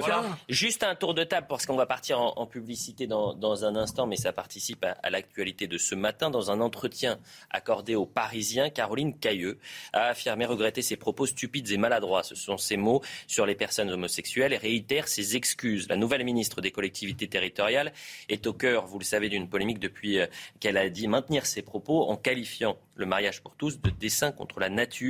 Et elle avait cette semaine provoqué un tollé en disant euh, J'ai beaucoup euh, d'amis parmi ces gens-là. C'est l'expression parmi ces gens-là qui avait choqué, même au sein du gouvernement, hein, euh, puisque Clément Beaune avait dit Je fais partie de ces gens-là. C'est même de son ministère. De son ministère, puisqu'effectivement, le siège est, le même pour Clément Beaune et pour Caroline Cailleux. Marlène Schiappa en a parlé ce matin. Écoutez c'est pas à moi de dire si j'accepte ces excuses. Je pense que c'est aux personnes concernées de dire si elles les acceptent. Les propos étaient très blessants en tout cas. Ça, bien évidemment. Et surtout, euh, je pense que personne n'a intérêt à revenir au débat euh, du passé, et mm. retour vers le futur et avoir des débats d'un autre temps pour savoir si on ouvre ou pas euh, le mariage pour tous. C'est dans la loi. La loi est là et donc nous appliquons la loi. Et maintenant, en tant que ministre chargé des collectivités territoriales, Caroline Cailleux a beaucoup de leviers pour soutenir la cause. Donc si elle souhaite le faire, elle peut soutenir l'ouverture de centres euh, LGBT, LGBT+, euh, partout euh, dans le pays. Elle peut soutenir des prides, elle peut soutenir les maires qui ont envie de s'engager pour créer des délégations sur les droits LGBTQIA. Elle a beaucoup de leviers, donc je pense que maintenant, des paroles, il faudra mmh. passer aux actes. J'attends de moi j'ai beaucoup d'estime pour Madame Schiappa, mais elle peut pas dire ça. Elle peut pas dire c'est pas important de savoir euh, qui, est dans, nous, dans, notre gouvernement, euh, ce que la personne pouvait dire il y a dix ans. C'est quand même incroyable. Euh, si c'était sur, imaginons dans un gouvernement quelqu'un qui jadis aurait dit qu'il était opposé à l'avortement, on peut pas dire oh bah c'est pas grave, c'est du passé, maintenant l'avortement existe en France.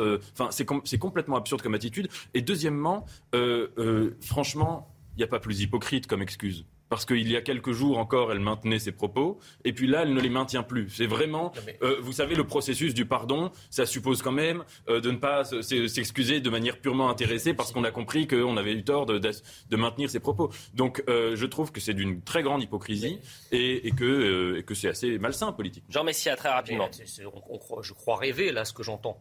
On, on, est en, on, est, on est en démocratie. non, mais on croit rêver parce qu'on est en démocratie. Je veux dire, les gens ont le droit d'être contre le mariage pour tous. Mmh. On a le droit d'être contre les, de certaines avancées sociétales qui sont faites au profit de minorités. elle est au gouvernement. Voilà. Elle est au gouvernement. mais, moi, je crois que son erreur, ça a été effectivement de, s'aplatir devant les oukases euh, d'un système euh, gaucho-progressiste réuni qui, le, qui, est la somme, qui est la oh. somme de s'excuser. On pas, ça fait très soviétique comme méthode venez avouer, venez reconnaître vos crimes. Pour que, mais si, c'est une forme de soviétisation du débat Georges qui est insupportable. Georges en démocratie, le désaccord n'est pas un crime. Georges Fenech, rapidement, Georges. Oui, moi, ce que je pense, ça va être quand même difficile. Hein. De rester en poste? Oui, je pense qu'il y, a un tel malaise qui est créé au sein du gouvernement, y compris. Elle s'est excusée à deux reprises. elle s'est excusée. Bon, ben, très bien. Elle a présenté ses excuses. Mais est-ce qu'elle pourra exercer ses fonctions en toute plénitude? J'en suis pas convaincu la publicité dans un instant. On va faire un petit jeu parce qu'il va y avoir un, embouteillage sur le plateau, puisque Gilles Platré va nous rejoindre, vice-président Les Républicains. Il appelle à la démission de Gérald Darmanin après le rapport sénatorial sur le Stade de France. Et comme hier, c'était le 14 juillet, on n'a pas eu euh, l'occasion de, le traiter dans l'heure des pros euh, le matin, donc on va écouter euh, certaines déclarations du président de la commission. Donc on va faire un jeu, Nathan Dever, vous restez sur le plateau bien évidemment, mais un euh, parmi les trois va devoir monter en, point rédac. Vous savez, dans ce que Pascal euh, appelle la, cage. Euh, le petit jeu, c'est ça. Je m'appelle Laurent Simon. J'ai obtenu cette année mon master en physique quantique avec une moyenne de 88%. Je vis en, Belgique. j'ai, je suis rentré en CP à, l'âge de, de, de 4 ans, pardonnez-moi. Et à 7 ans, je suis rentré au secondaire et à 9 ans, j'étais déjà à l'université. C'est une vraie histoire. À quel âge je viens d'obtenir mon master en physique quantique? Moi, je sais. Oui, mais vous ne dites rien, vous restez sur le plateau. Le plus proche reste. Alors, Jean Messia. Il a, obtenu son année diplôme à quel âge? Je viens de le dire, vous aviez qu'à m'écouter. Alors, master en physique quantique. Je sais pas, 16 ans. 16 ans. 14 ans. 14. 13. Jean Messia, vous allez monter au Puisque c'était à 12 ans. Ah, il vient d'obtenir à 12 ans son master de physique quantique. C'est une histoire extraordinaire que j'ai lue ce matin. J'étais fasciné par ça. Ce cursus dure habituellement 9 à 12 ans. La publicité, on revient dans un instant avec Gilles Platré. On parlera euh, du Stade de France. Jean Messia, on vous retrouve là-haut. C'est la punition. Non la suite de l'heure des pros 2, puisque l'été, l'heure des pros euh, joue les, prolongations, puisqu'on reste ensemble jusqu'à 11h, euh, toujours avec Nathan Dever, Georges Fenech, Philippe Guibert. Gilles Platré, le vice-président Les Républicains, va nous rejoindre dans un instant. Et pourquoi il vient sur le plateau? Parce qu'il y a eu le rapport sénatorial rendu mercredi sur le fiasco au Stade de France et qu'il réclame la démission de Gérald Darmanin. Il va nous expliquer pourquoi. Et finalement, est-ce que euh, Darmanin peut quitter son poste? Ça paraît peu probable. On fait un point sur l'actualité avec vous, Michael, et ensuite on revient au débat. Les fêtes du 14 juillet gâchées hier soir à Cholet. Euh, deux personnes, un garçon de 7 ans et sa sœur de 24 ans, sont décédées alors qu'elles assistaient au feu d'artifice. Elles étaient installées à une cinquantaine de mètres euh, du pas de tir lorsqu'elles ont été touchées par un explosif aux alentours de 23 heures. Tous deux sont décédés dans la nuit. Une enquête pour homicide involontaire a été ouverte. Voiture incendiée et rue saccagée. Hier, d'importants débordements ont eu lieu à Paris en marge du feu d'artifice du 14 juillet. Des soldats du feu alors en pleine intervention, ont même été visés par des tirs de mortier. Hier soir, près de 12 000 policiers, gendarmes et pompiers étaient mobilisés dans la capitale. Et puis ces images impressionnantes prises par les pompiers de Gironde qui luttent toujours contre les flammes. Euh, deux feux de forêt sont toujours en cours, l'un près de Bordeaux, l'autre euh, près de la dune du Pilat. Plus de 5000 hectares ont déjà brûlé et plus de 10 000 personnes ont été évacuées depuis mardi.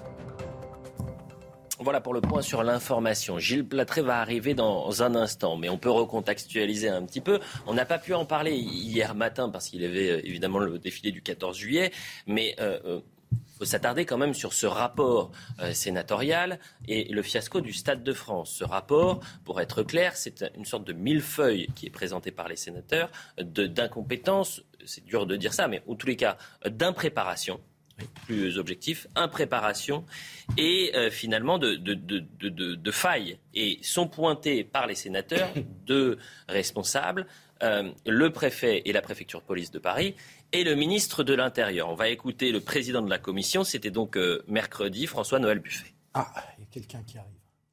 Je pense que dans les premières heures, pour être très honnête, le ministre a fait ses déclarations sur la base d'un rapport qui lui a été fait, probablement oral, par, euh, par, le, préfet de police. L'erreur, si je puis dire, dans ce type de situation, c'est de se précipiter. ça nécessite euh, un peu de recul, de prendre un peu de temps, d'analyser les choses et de communiquer euh, de façon plus. une fois les choses vérifiées. Je ne suis pas sûr qu'à l'instant où ils se sont exprimés, tout avait été vérifié. La preuve en est, c'est que les auditions qui ont été menées après ici ont permis d'établir la chronologie et la vérité des faits. Gilles Platré, merci d'être avec nous. Je rappelle que vous êtes maire de Chalon-sur-Saône, que vous êtes vice-président Les Républicains. On, s'est entretenu hier en direct, juste avant le, défilé, juste après le défilé du 14 juillet. Et vous appelez à la démission de Gérald Darmanin. Expliquez-nous pourquoi. Écoutez, moi, il me semble quand même qu'on est dans une démocratie où le jeu de la responsabilité ministérielle a un sens. Euh, si on est convaincu, comme je le suis, que M. le ministre de l'Intérieur avait les éléments en sa possession au moment où il a commencé de communiquer, et où il a décidé, euh, par stratégie de communication, d'accuser une hypothétique euh, fabrique en masse de faux billets pour cacher ce qui s'était passé, c'est-à-dire une razzia opérée par des éléments qu'on connaît. Euh, et d'ailleurs, la commission d'enquête a permis d'étayer ces déclarations.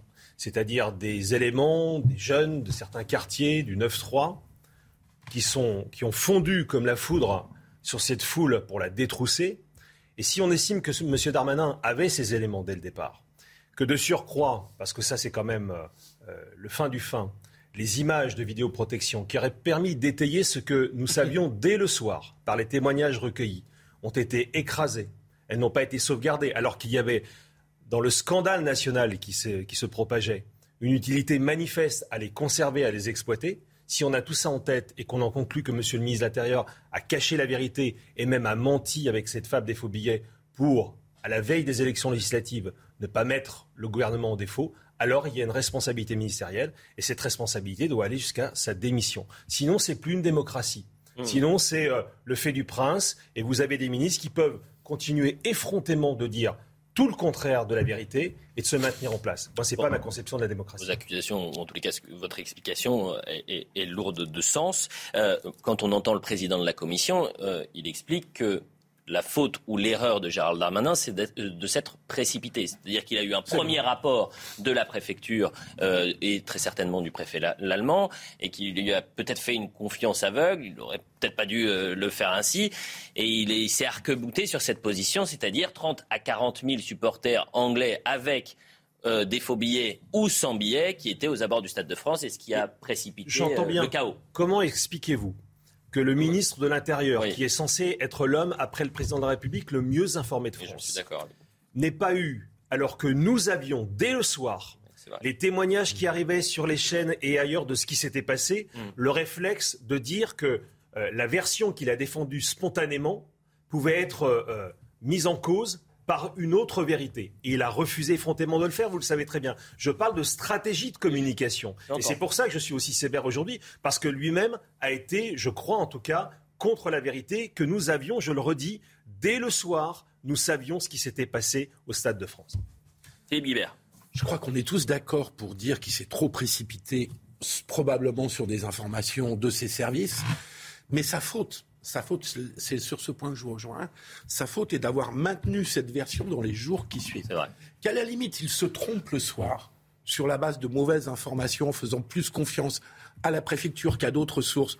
On peut, ça peut arriver, tout le monde peut commettre une erreur. En revanche, d'avoir persisté euh, le dimanche, le lundi et les jours suivants euh, dans l'erreur, ça devient un mensonge. Parce mmh. qu'il ne pouvait pas ignorer que l'histoire des billets ne pouvait pas être la seule explication, on, le sait maintenant, on en a les preuves, mais que ça ne pouvait pas être la seule explication au fiasco sécuritaire et d'organisation de cette soirée. Donc il y a eu mensonge. Euh, et donc effectivement, la question de la responsabilité politique de M. Darmanin est posée, d'autant plus qu'il n'y a pas eu d'excuse de sa part. Il y a eu un mea culpa.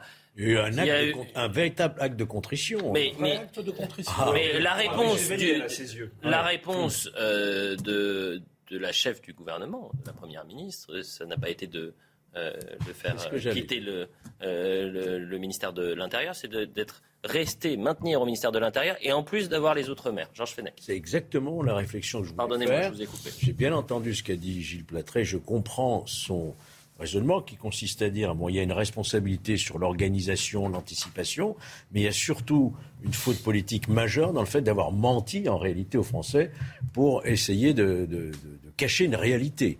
Euh, mais la décision n'appartient pas à Gérald Darmanin, elle appartient ah, vous avez raison. à la Première ministre et au Président de la République.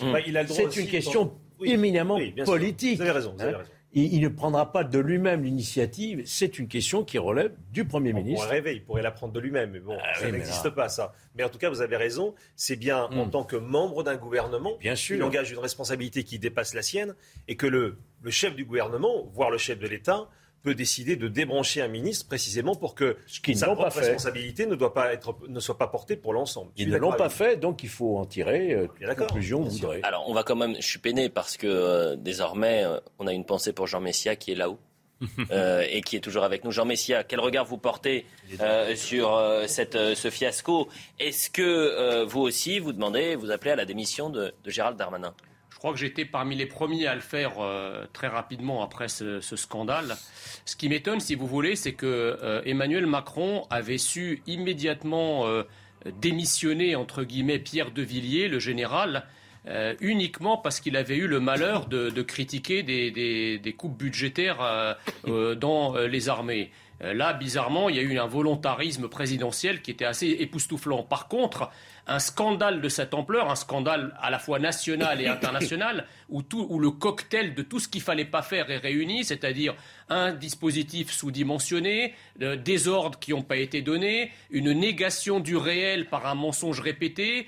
Euh, euh, on a laissé effacer les bandes, les bandes vidéo pour, pour masquer l'origine des bandes tout court qui ont agressé les, les, les, les, touristes et les, et et les supporters. Et tout ça, n'entraîne aucune réaction euh, de la part du président de la République qui non seulement ne démissionne pas son ministre, mais qui refuse même d'en parler à l'occasion de l'interview du 14 juillet, alors que ces événements viennent de se passer et que le, euh, et que le rapport sénatorial vient d'être rendu. Donc c'est quand même assez époustouflant. La, question, la question que je pose, c'est qu'est-ce qu'il faut dans ce pays pour qu'un ministre démissionne?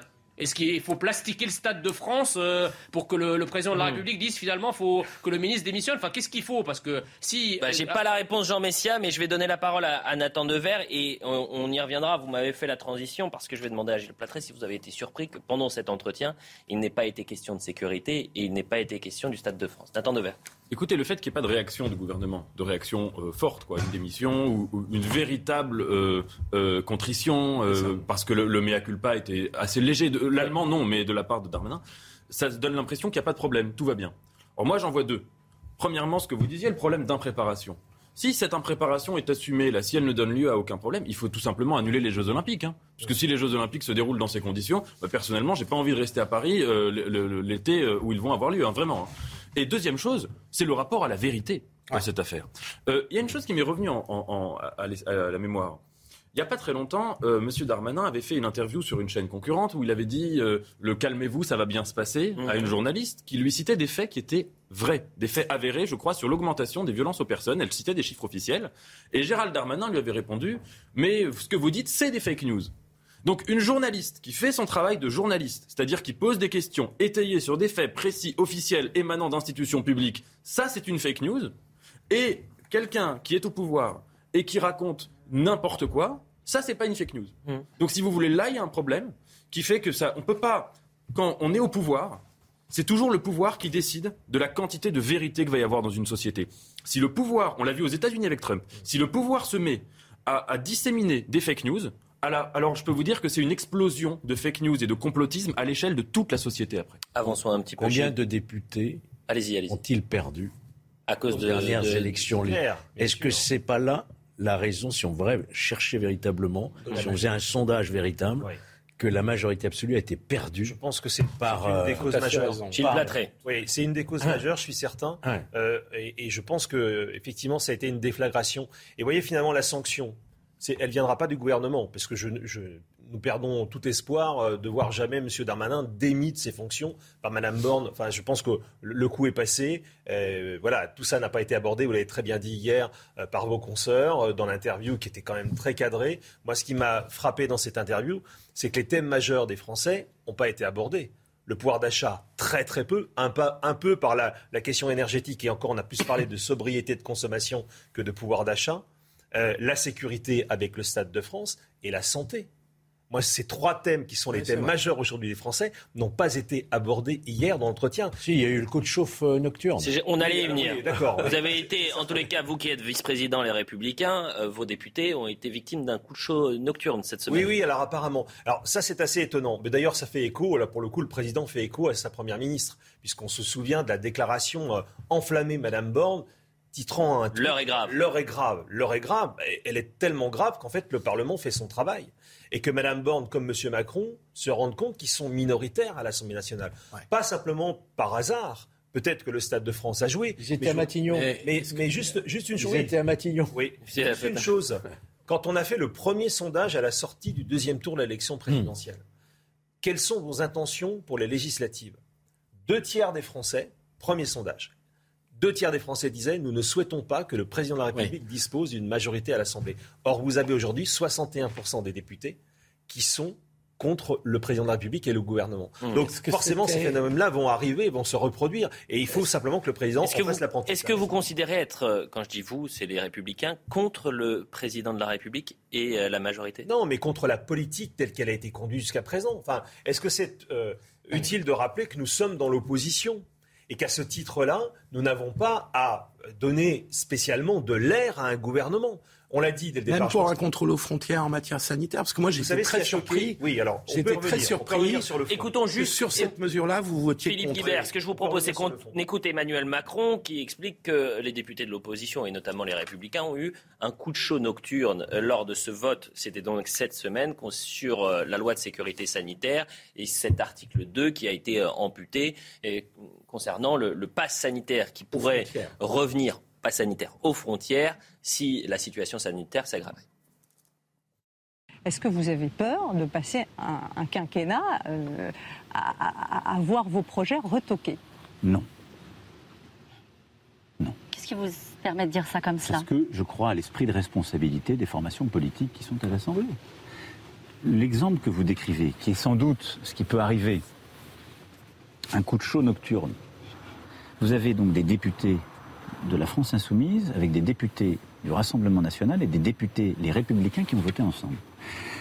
Je ne crois pas que les députés les républicains se soient engagés devant leurs électeurs à voter avec la France insoumise et le Rassemblement national pour empêcher qu'on mette en place un pass aux frontières. Donc c'est eux que vous appelez à la responsabilité. Ce sont les républicains. C'est un symbole, c'est un message qui vous a été envoyé D'abord, je dis, il n'y a de majorité contre le gouvernement qu'avec cet attelage baroque baroque de femmes et d'hommes qui se combattent complètement et disent nous sommes incompatibles. Il ne peut pas être adapté à une question aussi sérieuse que les retraites, c'est ce que vous voulez dire Et la deuxième chose, c'est que je pense qu'ils auront du mal à expliquer devant leurs électeurs ce qu'ils ont fait l'autre soir.